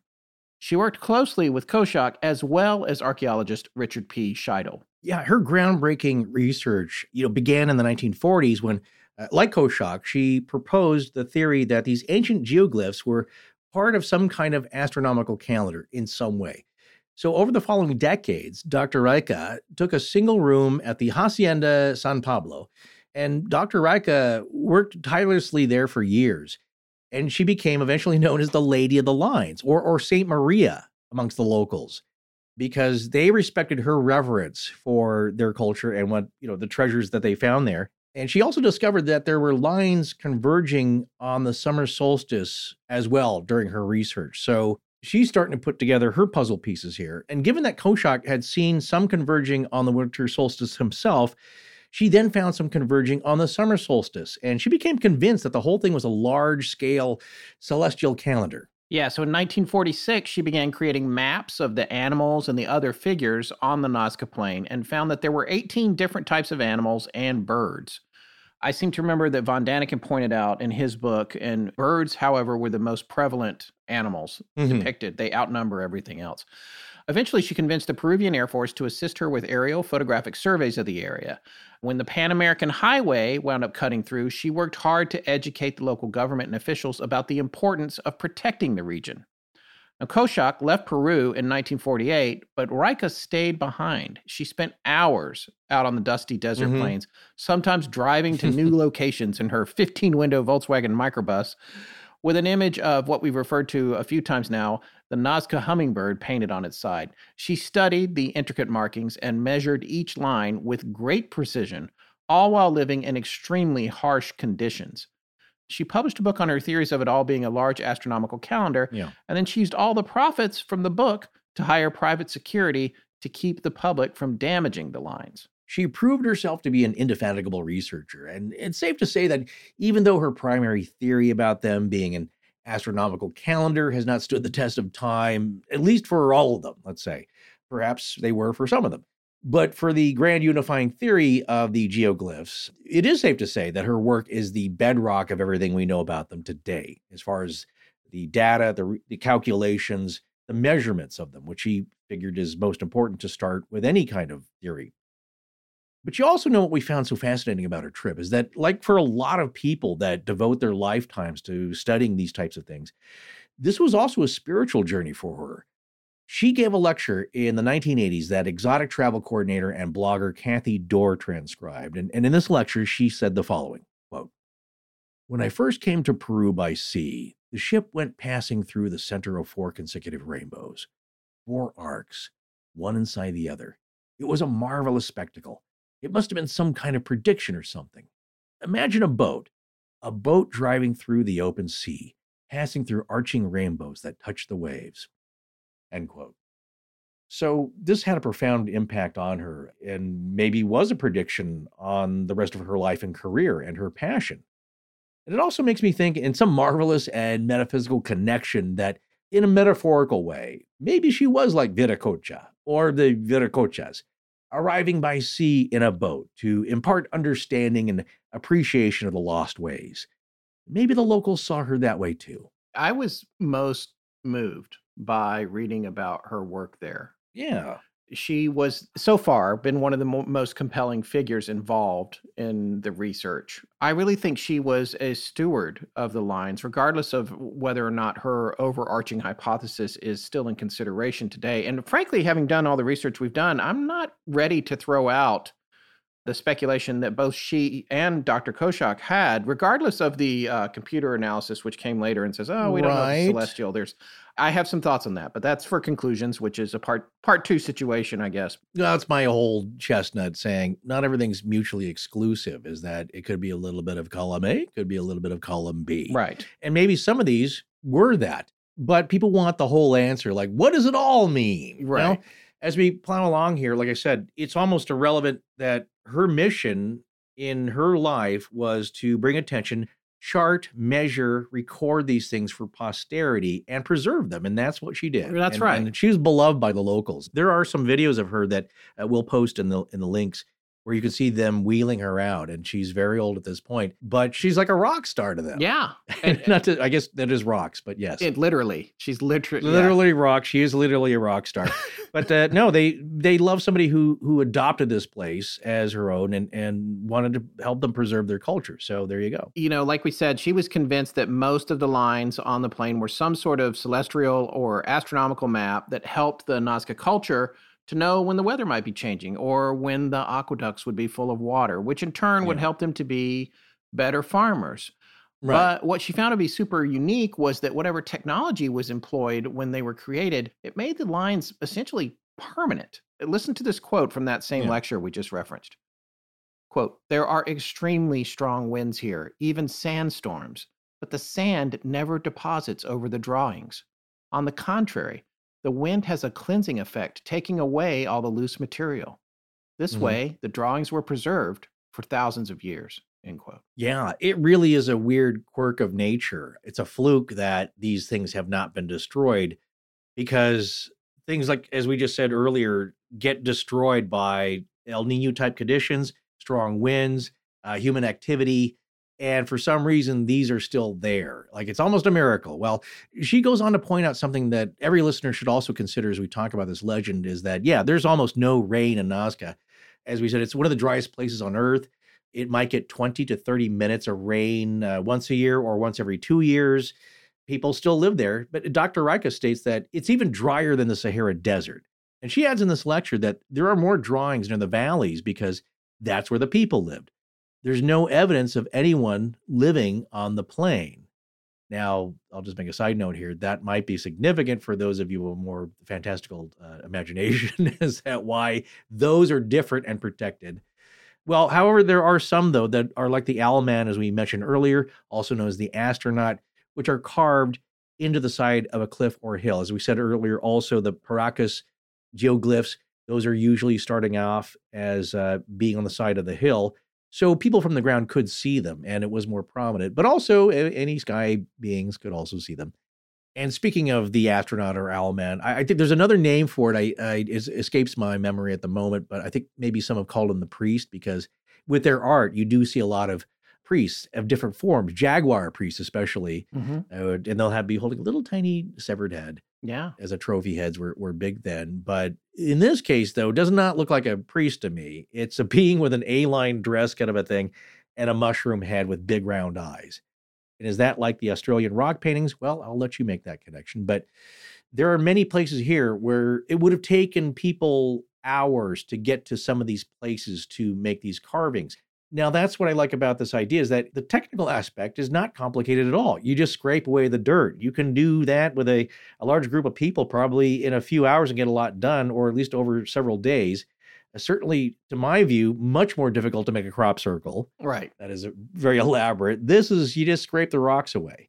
So the how is not a big mystery. The why is. Well, the upscaling though is still a little bit of a mystery. No, no, that that's planning, right? Yeah. So, so you, if like I said, it's not hard, but you do have to do some uh, surveying. Yeah. You have to lay out sight lines with cord or rope, and make sure you're roughly doing it the same thing. Otherwise, it's goofed up and like you ruined one. And it's like you gotta, uh, you know, what I'm saying, like, oh man, we gotta start over. And it's like I said, to make corrections, you would have to put the dark rocks back over it Right. and maybe you've mixed it up so much like it wouldn't it- it's like it's like you see it. screwing up a yeah you screwing up a line drawing with pen and ink because Yeah, it's a you gotta- single line. That's the other. that's thing. right yeah. yeah most of them are right so you have a single line that they're trying to achieve and uh who knows but then again as we said earlier some seem to be pretty willy-nilly some Yeah. Uh, cross over each other some destroy other older ones Well, another astonishing fact that Dr. Reiche mentions is that she's aware of at least two lines that are nine kilometers in length. This was she mentioned this in the 80s. They, I'm sure that all of this is thoroughly cataloged now. That's over five and a half miles, and she posited that the local people were able to do this because they had almost a kind of telescopic eyesight that they could see very small things that were incredibly far away. Uh, she actually took one local to an ophthalmologist to examine his eyes, and the eye chart did not have text on it small enough to ascertain any loss of vision for him. In other words, there was nothing so small on the chart that he couldn't read it. When Dr. Reiche points out this same person could also draw incredibly tiny images hyper accurately. so she thought maybe that might lead into like how some of the planning uh, and Right. that genetically they had a predisposition to being able to execute that work, which then, of course, you start to wonder, like, wh- how, why did that happen? And the next thing I thought of is maybe the reason the owlman has such big eyes was because all of those folks had such amazing eyesight. Yes, it could very well be symbolic. No, that's Yeah. a good point too. Is that often uh, people make will leap to a conclusion of like, well, that's what something actually looks like, when really it's a symbolic exaggeration of something they found important. Right. But then that leads to a lot of arguments. So I'm not going to get in the middle of that. But you're right. It's, it's a fascinating thing that there is a physical aspect to the way and ease with which they made the geoglyphs, where other peoples may have had uh, more difficulty or weren't able to make things quite as large. Indeed. You need the will because this took a lot of coordinated effort, no matter how simple it was to achieve the technique and the effect. And you also have the availability of a large canvas for these people. So all these things coming together aided in their creation. Well, we've spent some time now on Dr. Reiche because it's clear that she was really one of the most pivotal figures involved in researching the Nazca lines in the 20th century. And she was more than just a researcher, really. She became a custodian of them. She documented them, she mapped them, and she ultimately protected them from destruction by people who really didn't truly understand their significance or didn't care. Like I said earlier, they got other things to worry about. All that time in the sun, though, and the dry desert air took a toll on her health, however, and she was eventually confined to a wheelchair. But even in this state, if she saw tourists traipsing around on the dunes looking like they were going to mess something up, she would chase them off in her wheelchair. So, again, she was very passionate about it. And Peru considered her a national treasure, and she became a Peruvian citizen in 1994. And four years later, she would succumb to cancer and Parkinson's disease. She was buried with official state honors at Hacienda San Pablo, where she lived and worked for so many years. And it is now the Museo Maria Reiche, a museum dedicated to the lines and her life's work. In 1995, Dr. Reiche helped establish a successful campaign for UNESCO World Heritage Site status for the Nazca Lines, a fitting tribute for somebody who had devoted so much of their life to its preservation.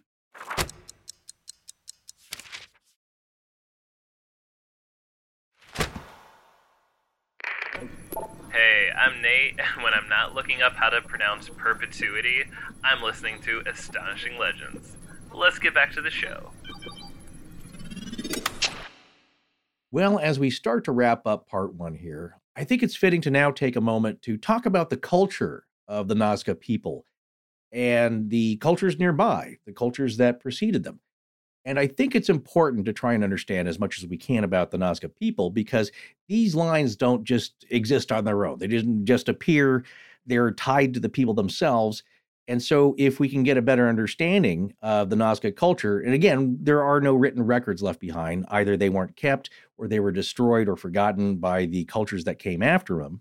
But if we can piece together enough clues from the cultures that we do know about and the artifacts that are left behind, you might begin to understand why they may have made these lines in the desert and went to so much effort and why they were so important to them over hundreds of years and why they remain today because we know the how and the real meaning lies in their connection to the people. Like so many stories that we do it's not just the thing that happened or the thing that's left behind it's the people that are connected to it so in trying to understand that let's go back again to two lectures that really take a, a good dive into and more contemporary or modern look at what we know so far about these cultures and again that's professor eric Cline and professor edwin barnhart and Professor Cline sums up his lecture with a couple of good points to remember. And that one of the little known facts about the Nazca is that they may not have been the first people to create lines like this in this region.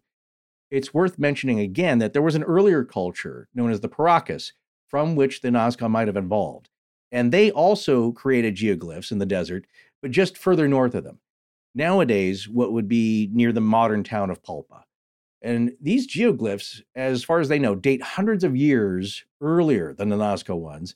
And again, these are found mostly on the sides of hills rather than on the flat desert floor, but also with similar kinds of enigmatic biomorph forms. Uh, and that includes human figures, but also those markings, kind of like landing strip markings. Yeah. And, and what's interesting about this, this is the stuff we were talking about earlier with Dr. Julio Cesar Tello, who had found the mummy bundles, that was in the Paracas culture, and that's what he was particularly an expert at.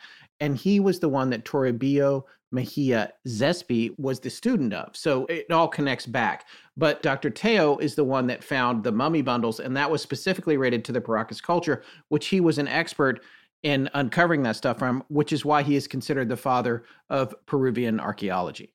Exactly. But more recently, there was a German Peruvian expedition that was studying the geoglyphs, not only in the Nazca area, but again, north to the Palpa region. And they were finding the ruins of many Nazca villages with geoglyphs, but pretty much in every settlement they found. So this suggests that there's a long history of these glyphs in the region, and some of them, as we said earlier, were superimposed on others, some obliterated or crossed over others that were older. And it's clear now that the hillsides were the perhaps the original canvas. So they didn't need to be seen from the air. And here's something else about, let's say, one of the theories that we'll be covering in part two that is one of the major ones, and it, makes sense to me, but that there was some kind of processional function to these lines. And that the way that these lines were made and designed were like single line drawings, meaning one continuous line all the way around the outline. Sometimes, you know, inside they would have eyes, like we said, or uh, different features, but mostly they're consisting of an outline that's uh, very stylized. I believe it's the crane that has the very zigzaggy neck, which of course it is stylized, but it, it, it's extra walking space perhaps. And if you're walking it, it's going back and forth for quite a while. So it, it makes an impression on you. As I believe were the stylized drawings for the rest of these, uh, in that it was supposed to make an impression on you.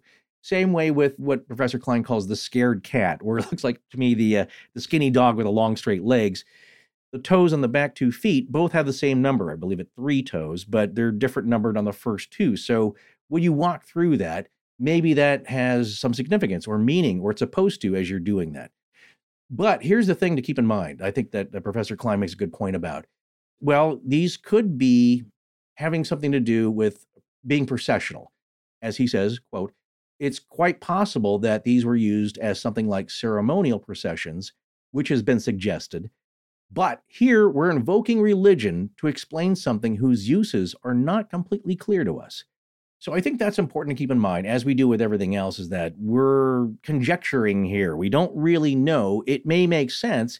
It may be the most logical thing, but we're applying a form that we understand nowadays and, and maybe understand uh, in antiquity, but to a process that is unknown to us now, that is lost. So we don't really know. Like I said before, I think the analogy is that uh, if somebody tries to guess what you were doing and they tell you about it later and you realize like no that's not my intent at all i wasn't really trying to do that but they got that impression and you could see why but they were totally wrong and maybe we're right now and maybe we're wrong and that's the whole thing about applying the filters of the present to the past whether it's religion or any other thing that we're considering in modern times. It's like it doesn't make sense for us to be like well they were doing x y and z because of this that and the other. And it's like these people preceded you by a long time. It's it's not just religion. It's everything about your existence is different from their existence so it's very difficult to say okay we're going to take these filters from today's world and apply this to why would they do this why would they do that they were living in a completely different reality absolutely and i think any archaeologist would say go with what we can find and try to stick with that. And you can form hypotheses and theories about that. But really, let's look at what's there. And what we know for certain about the Nazca, what's been left behind, is that they seem to be expert farmers. They were very skilled, ingenious about it, and they were expert artists in the crafts of pottery and textiles. Those are the things that are left behind. And what's on them, though, is the artwork, as we said before. That we can match up to the lines and see if there's anything that matches, if there's any patterns evolving. And going back to Dr. Barnhart's lecture, that's basically what he's saying about the Paracas peoples and the Nazca peoples, that for all intents and purposes, their culture is basically the same. Their arts evolved from the Paracas into the Nazca, and that includes arts, their religion. As they moved deeper into the deserts to do this farming, the Paracas sites were abandoned, and then the Nazca communities emerged. And this is the same pattern we were seeing in the north. People first settle near the coasts, of course, and then they start to move inland. As their farming techniques improve, they gain more uh, knowledge how to tame the land. They start to move deeper into the valleys to take advantage of all this river water.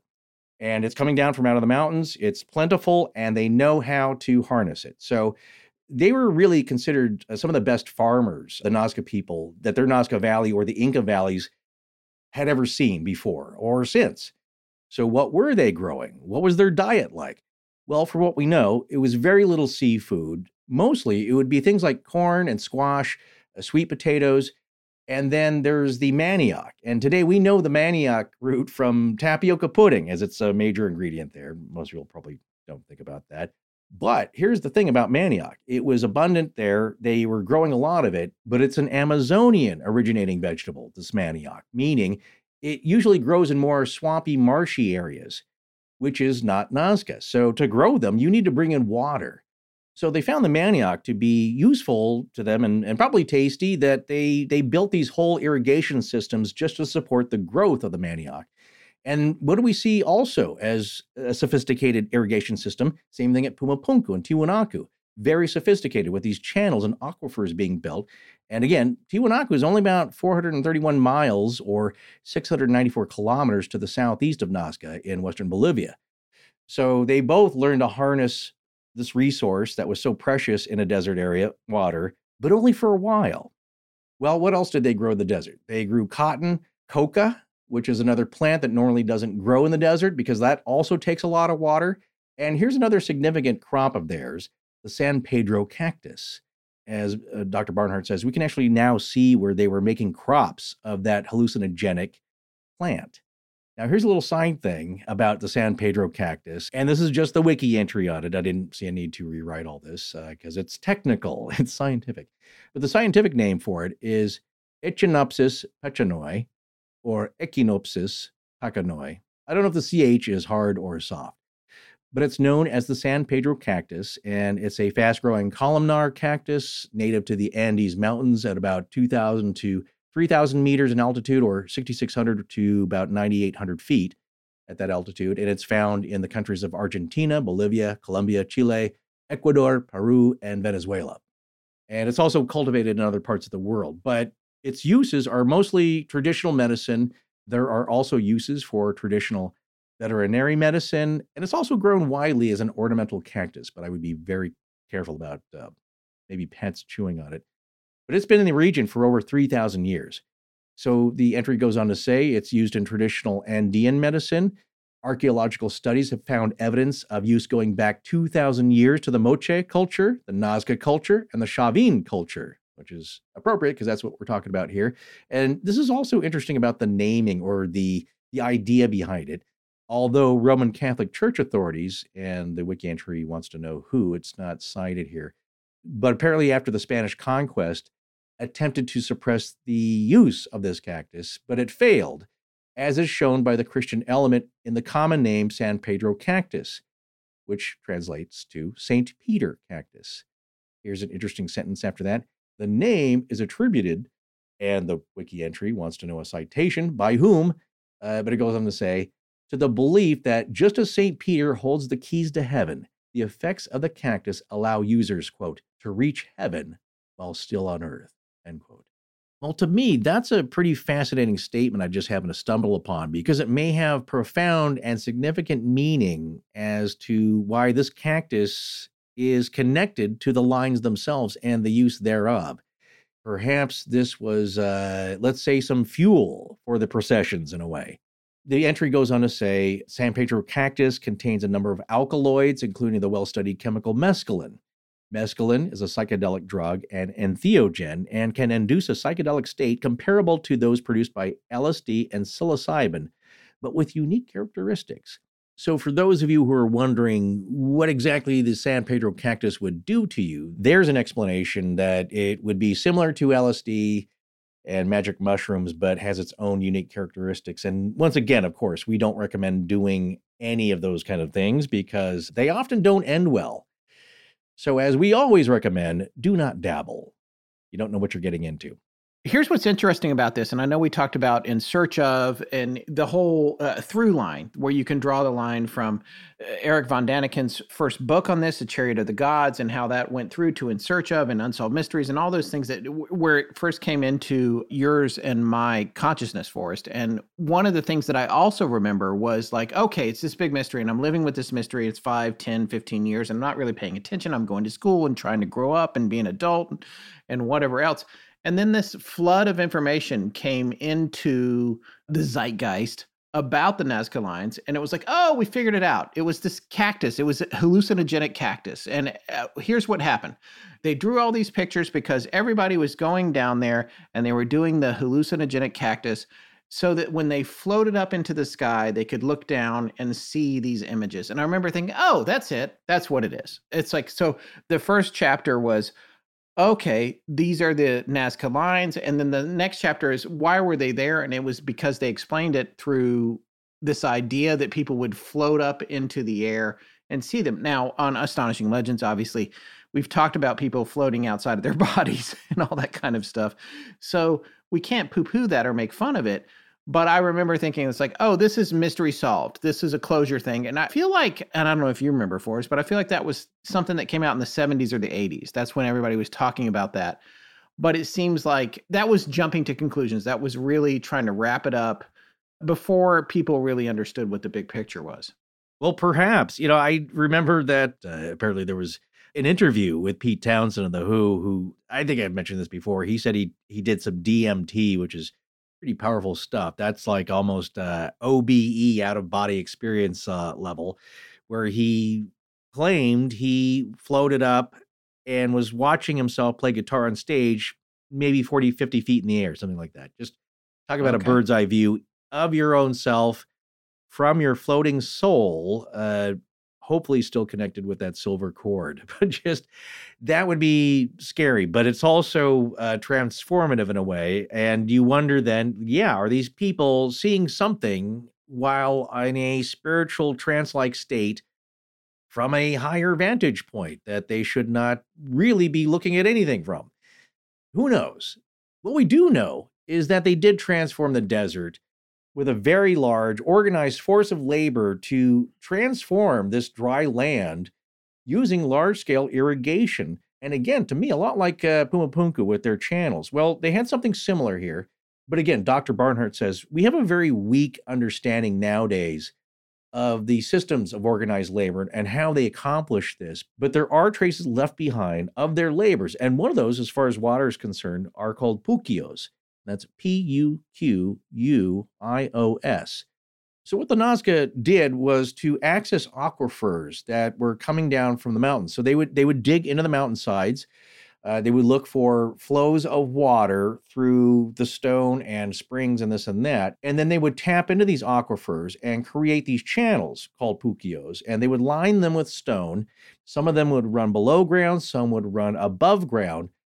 But essentially, they're making these puquios as aqueducts and channeling the water to them and their crops. And once again, this leads out of the mountainside where the water's coming down and it's heading towards their crops. So it's an early form of a pretty sophisticated irrigation.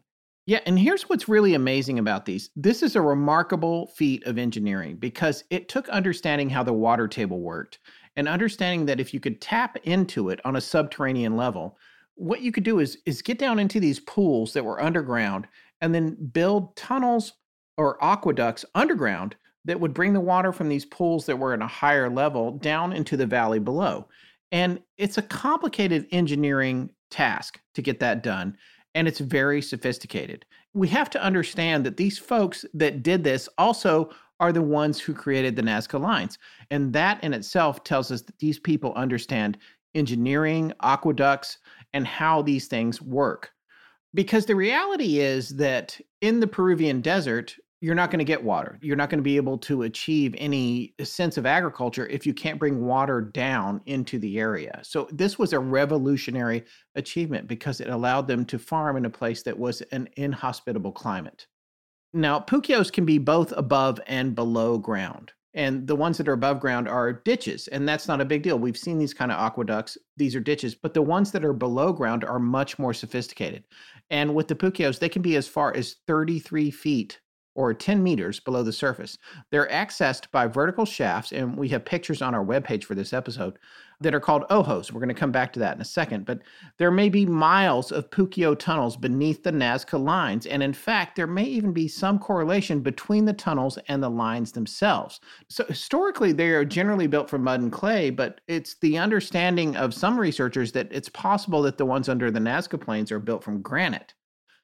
41 of the Puquios in Nazca were still in use as of the early 2000s.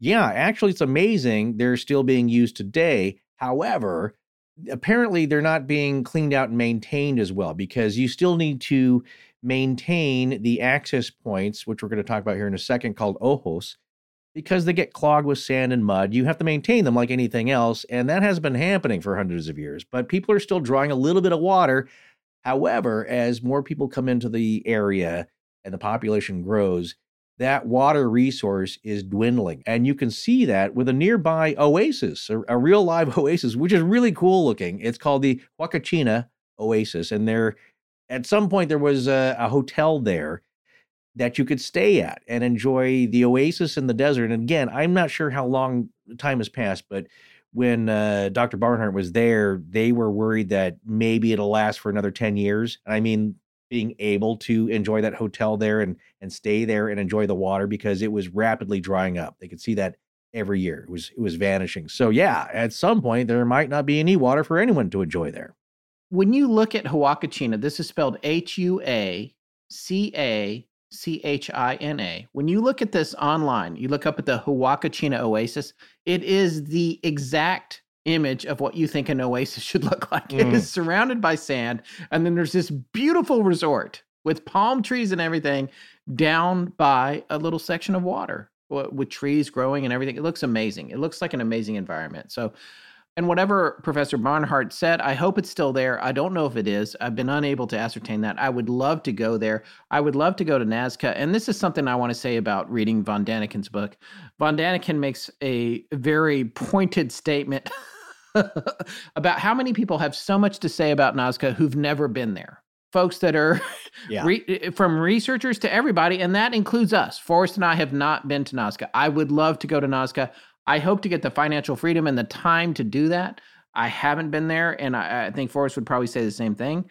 It seems like an amazing place. But that's Von Daniken's point. It's like a lot of the people that are weighing in on this have never experienced it. And that's why we gave so much time in this episode to Dr. Reiche.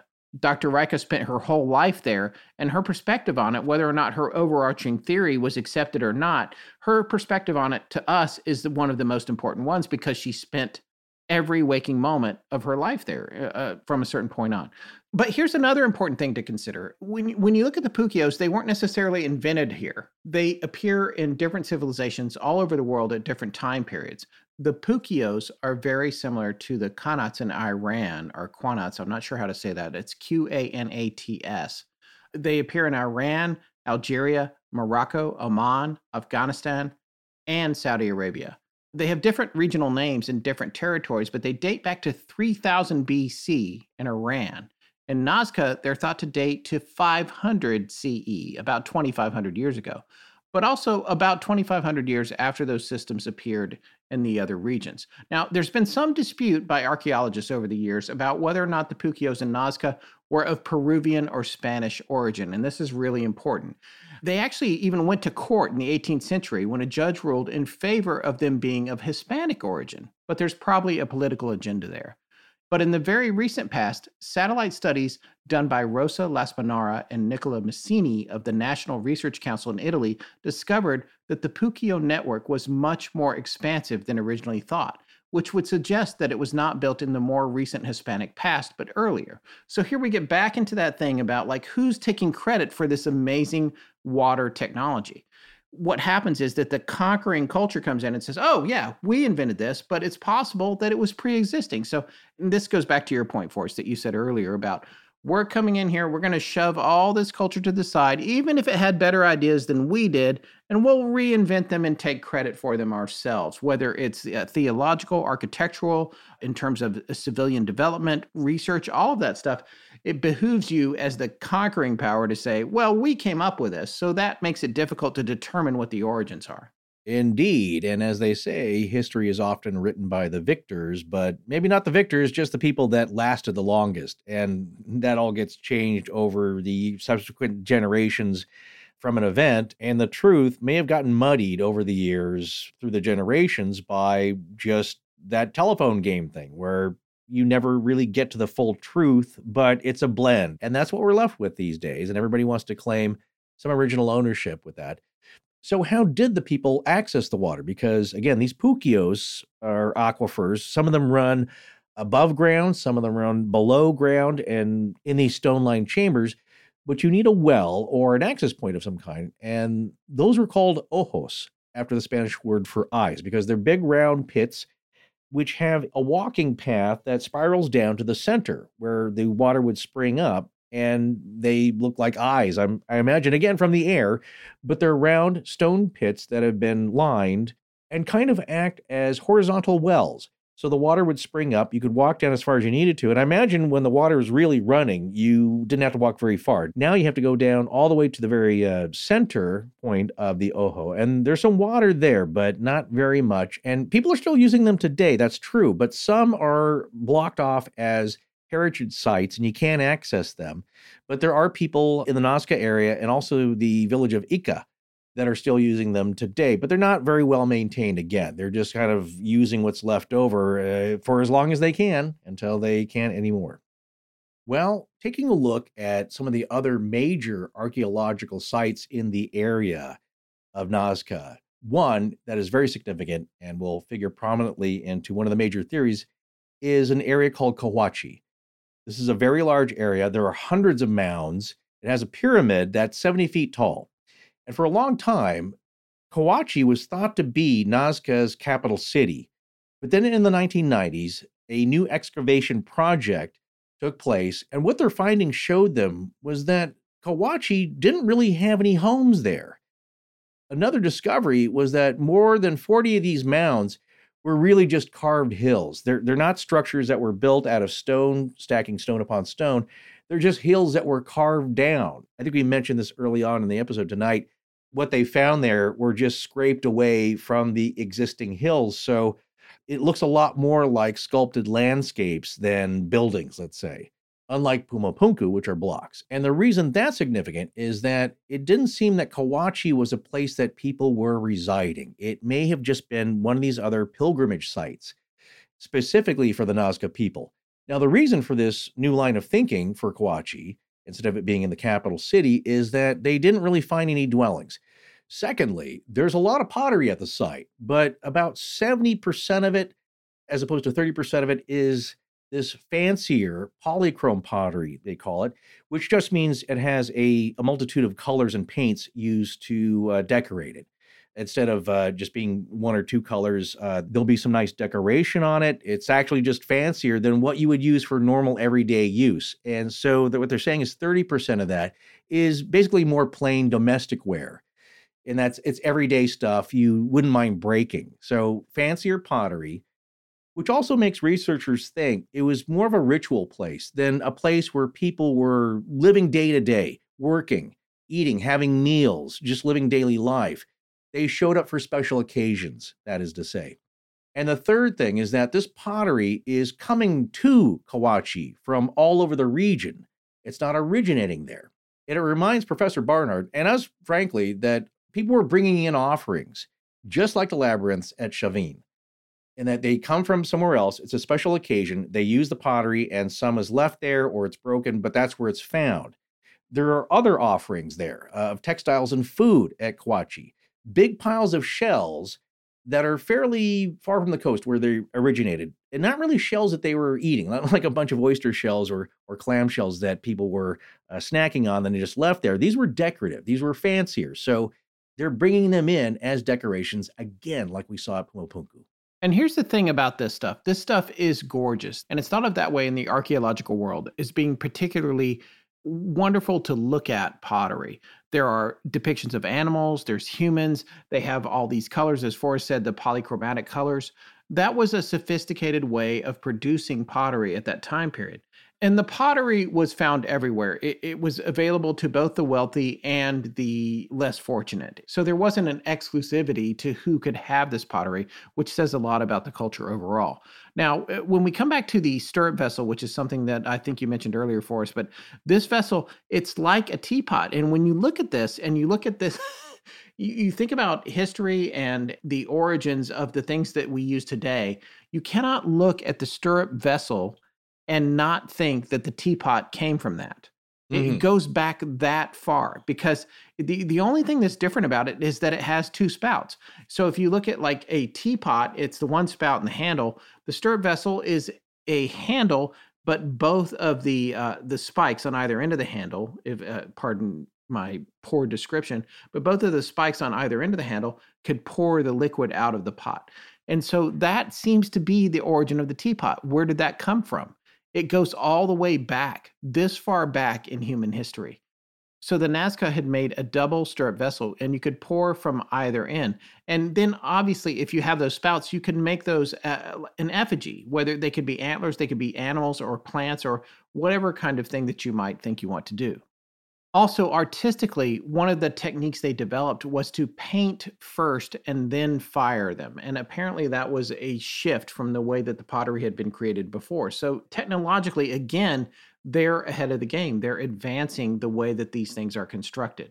But the other thing, and this is something we're going to be talking about in part two a great deal, is their developments with textiles. And this is particularly interesting to me because North Carolina, the state that I'm living in now, is known for textiles. That's one of the things that it's most famous for. In fact, there's an unparalleled industry presence, and I'm taking this from a website in North Carolina, where $1.4 billion in textile goods are exported globally every year. And I can tell you this that uh, the, my own wife's family, her parents and her parents' parents, they grew up in mills. And all around where I live now in North Carolina, it's mills, mills, and mills.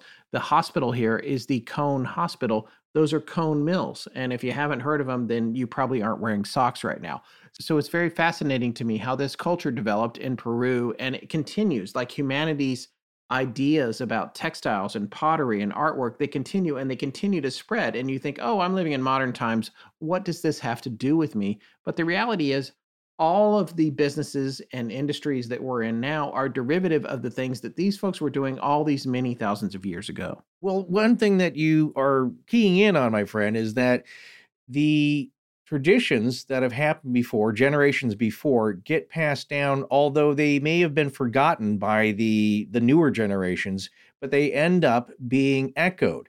One case here is that, like the Paracas ancestors of the Nazca, in a sense, essentially being the same culture. They also made textiles, but the Nazca did it with a tighter weave.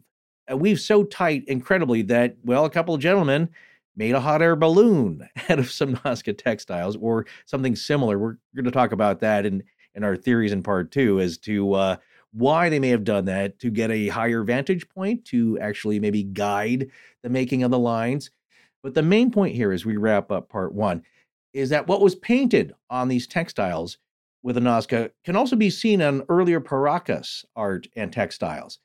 The themes are similar. They both had a major common theme on all their artwork, which was uh, the priest dressed in the guise of a jaguar, but also this fanged deity, which is pretty scary looking.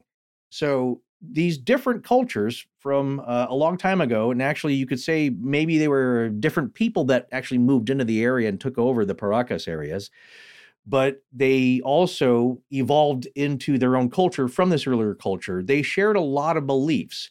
And again, two are the priest or shaman dressed as a jaguar, and the other one is this Fang deity. And, and I not got a word on uh, the name of this, so maybe that's all it's known as these days, is just a Fang deity that is shared by both cultures.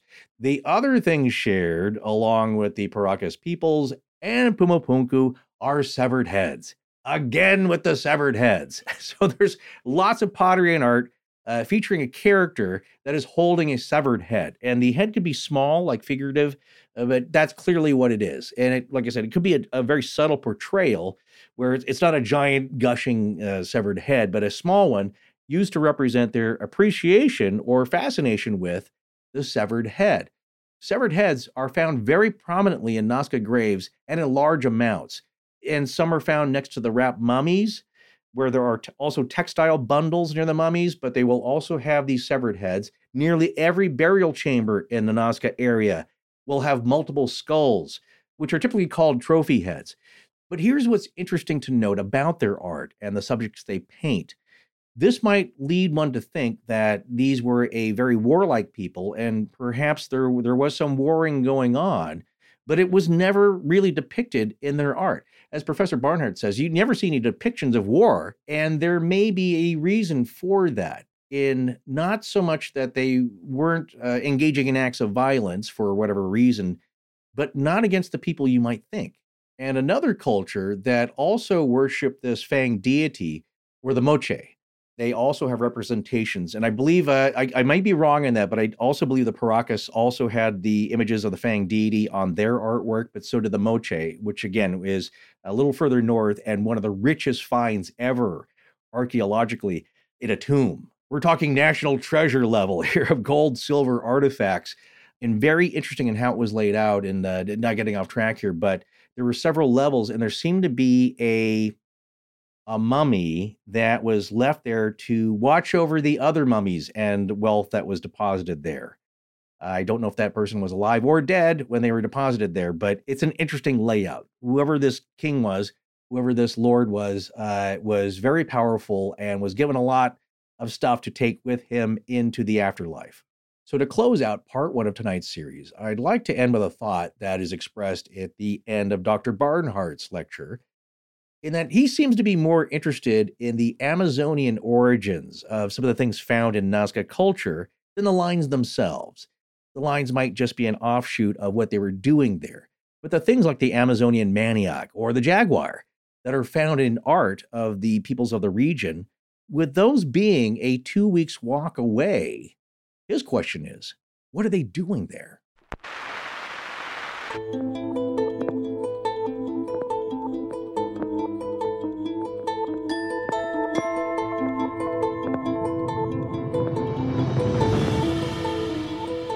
That's going to wrap up part one of our show on the Nazca Lines of Peru. We'll be back in two weeks with part two. Join our Patreon to hear us on the much more candid, astonishing junk drawer, which most of the time we do live on video for our patrons at patreon.com slash astonishing legends. Please remember to support our sponsors. They help keep the show free and the lights on in Blanket Fortiana. Galaxy wide. Galaxy wide. Galaxy wide in perpetuity. In perpetuity. Compensation. Compensation. B E A. B I R D. Thanks. Astonishing Legends is edited by Sarah Voorhees Wendell at VW Sound and co produced by Tess Feifel, who is also head of research and the social media manager. Special thanks to our announcer, John Bolin. Our theme, which is available as a ringtone, was composed by Judson Crane at foundermusic.com, and our sound design and additional composing is by Ryan McCullough. Our logo was created by Tommy Beaver Design, and our animated graphics for social media and YouTube are done by Joshua Sloan at deadstreetproductions.com. Every episode going back to September of 2020 has a transcription available on its corresponding webpage at our website. Earlier transcriptions can be made available upon request to astonishingcontact at gmail.com. Astonishing Legends would not be possible without you, our listeners. Visit our store at astonishinglegends.com or interact with us and other listeners on Instagram, Twitter, Discord, Facebook, and YouTube. You can also visit us at patreon.com slash astonishinglegends, where patrons have access to additional bonus content, including the Patreon exclusive show Astonishing Junk Drawer, which is available every week. The main show is not. No part of this show may be reproduced anywhere without permission. Copyright Astonishing Legends Productions. Good night.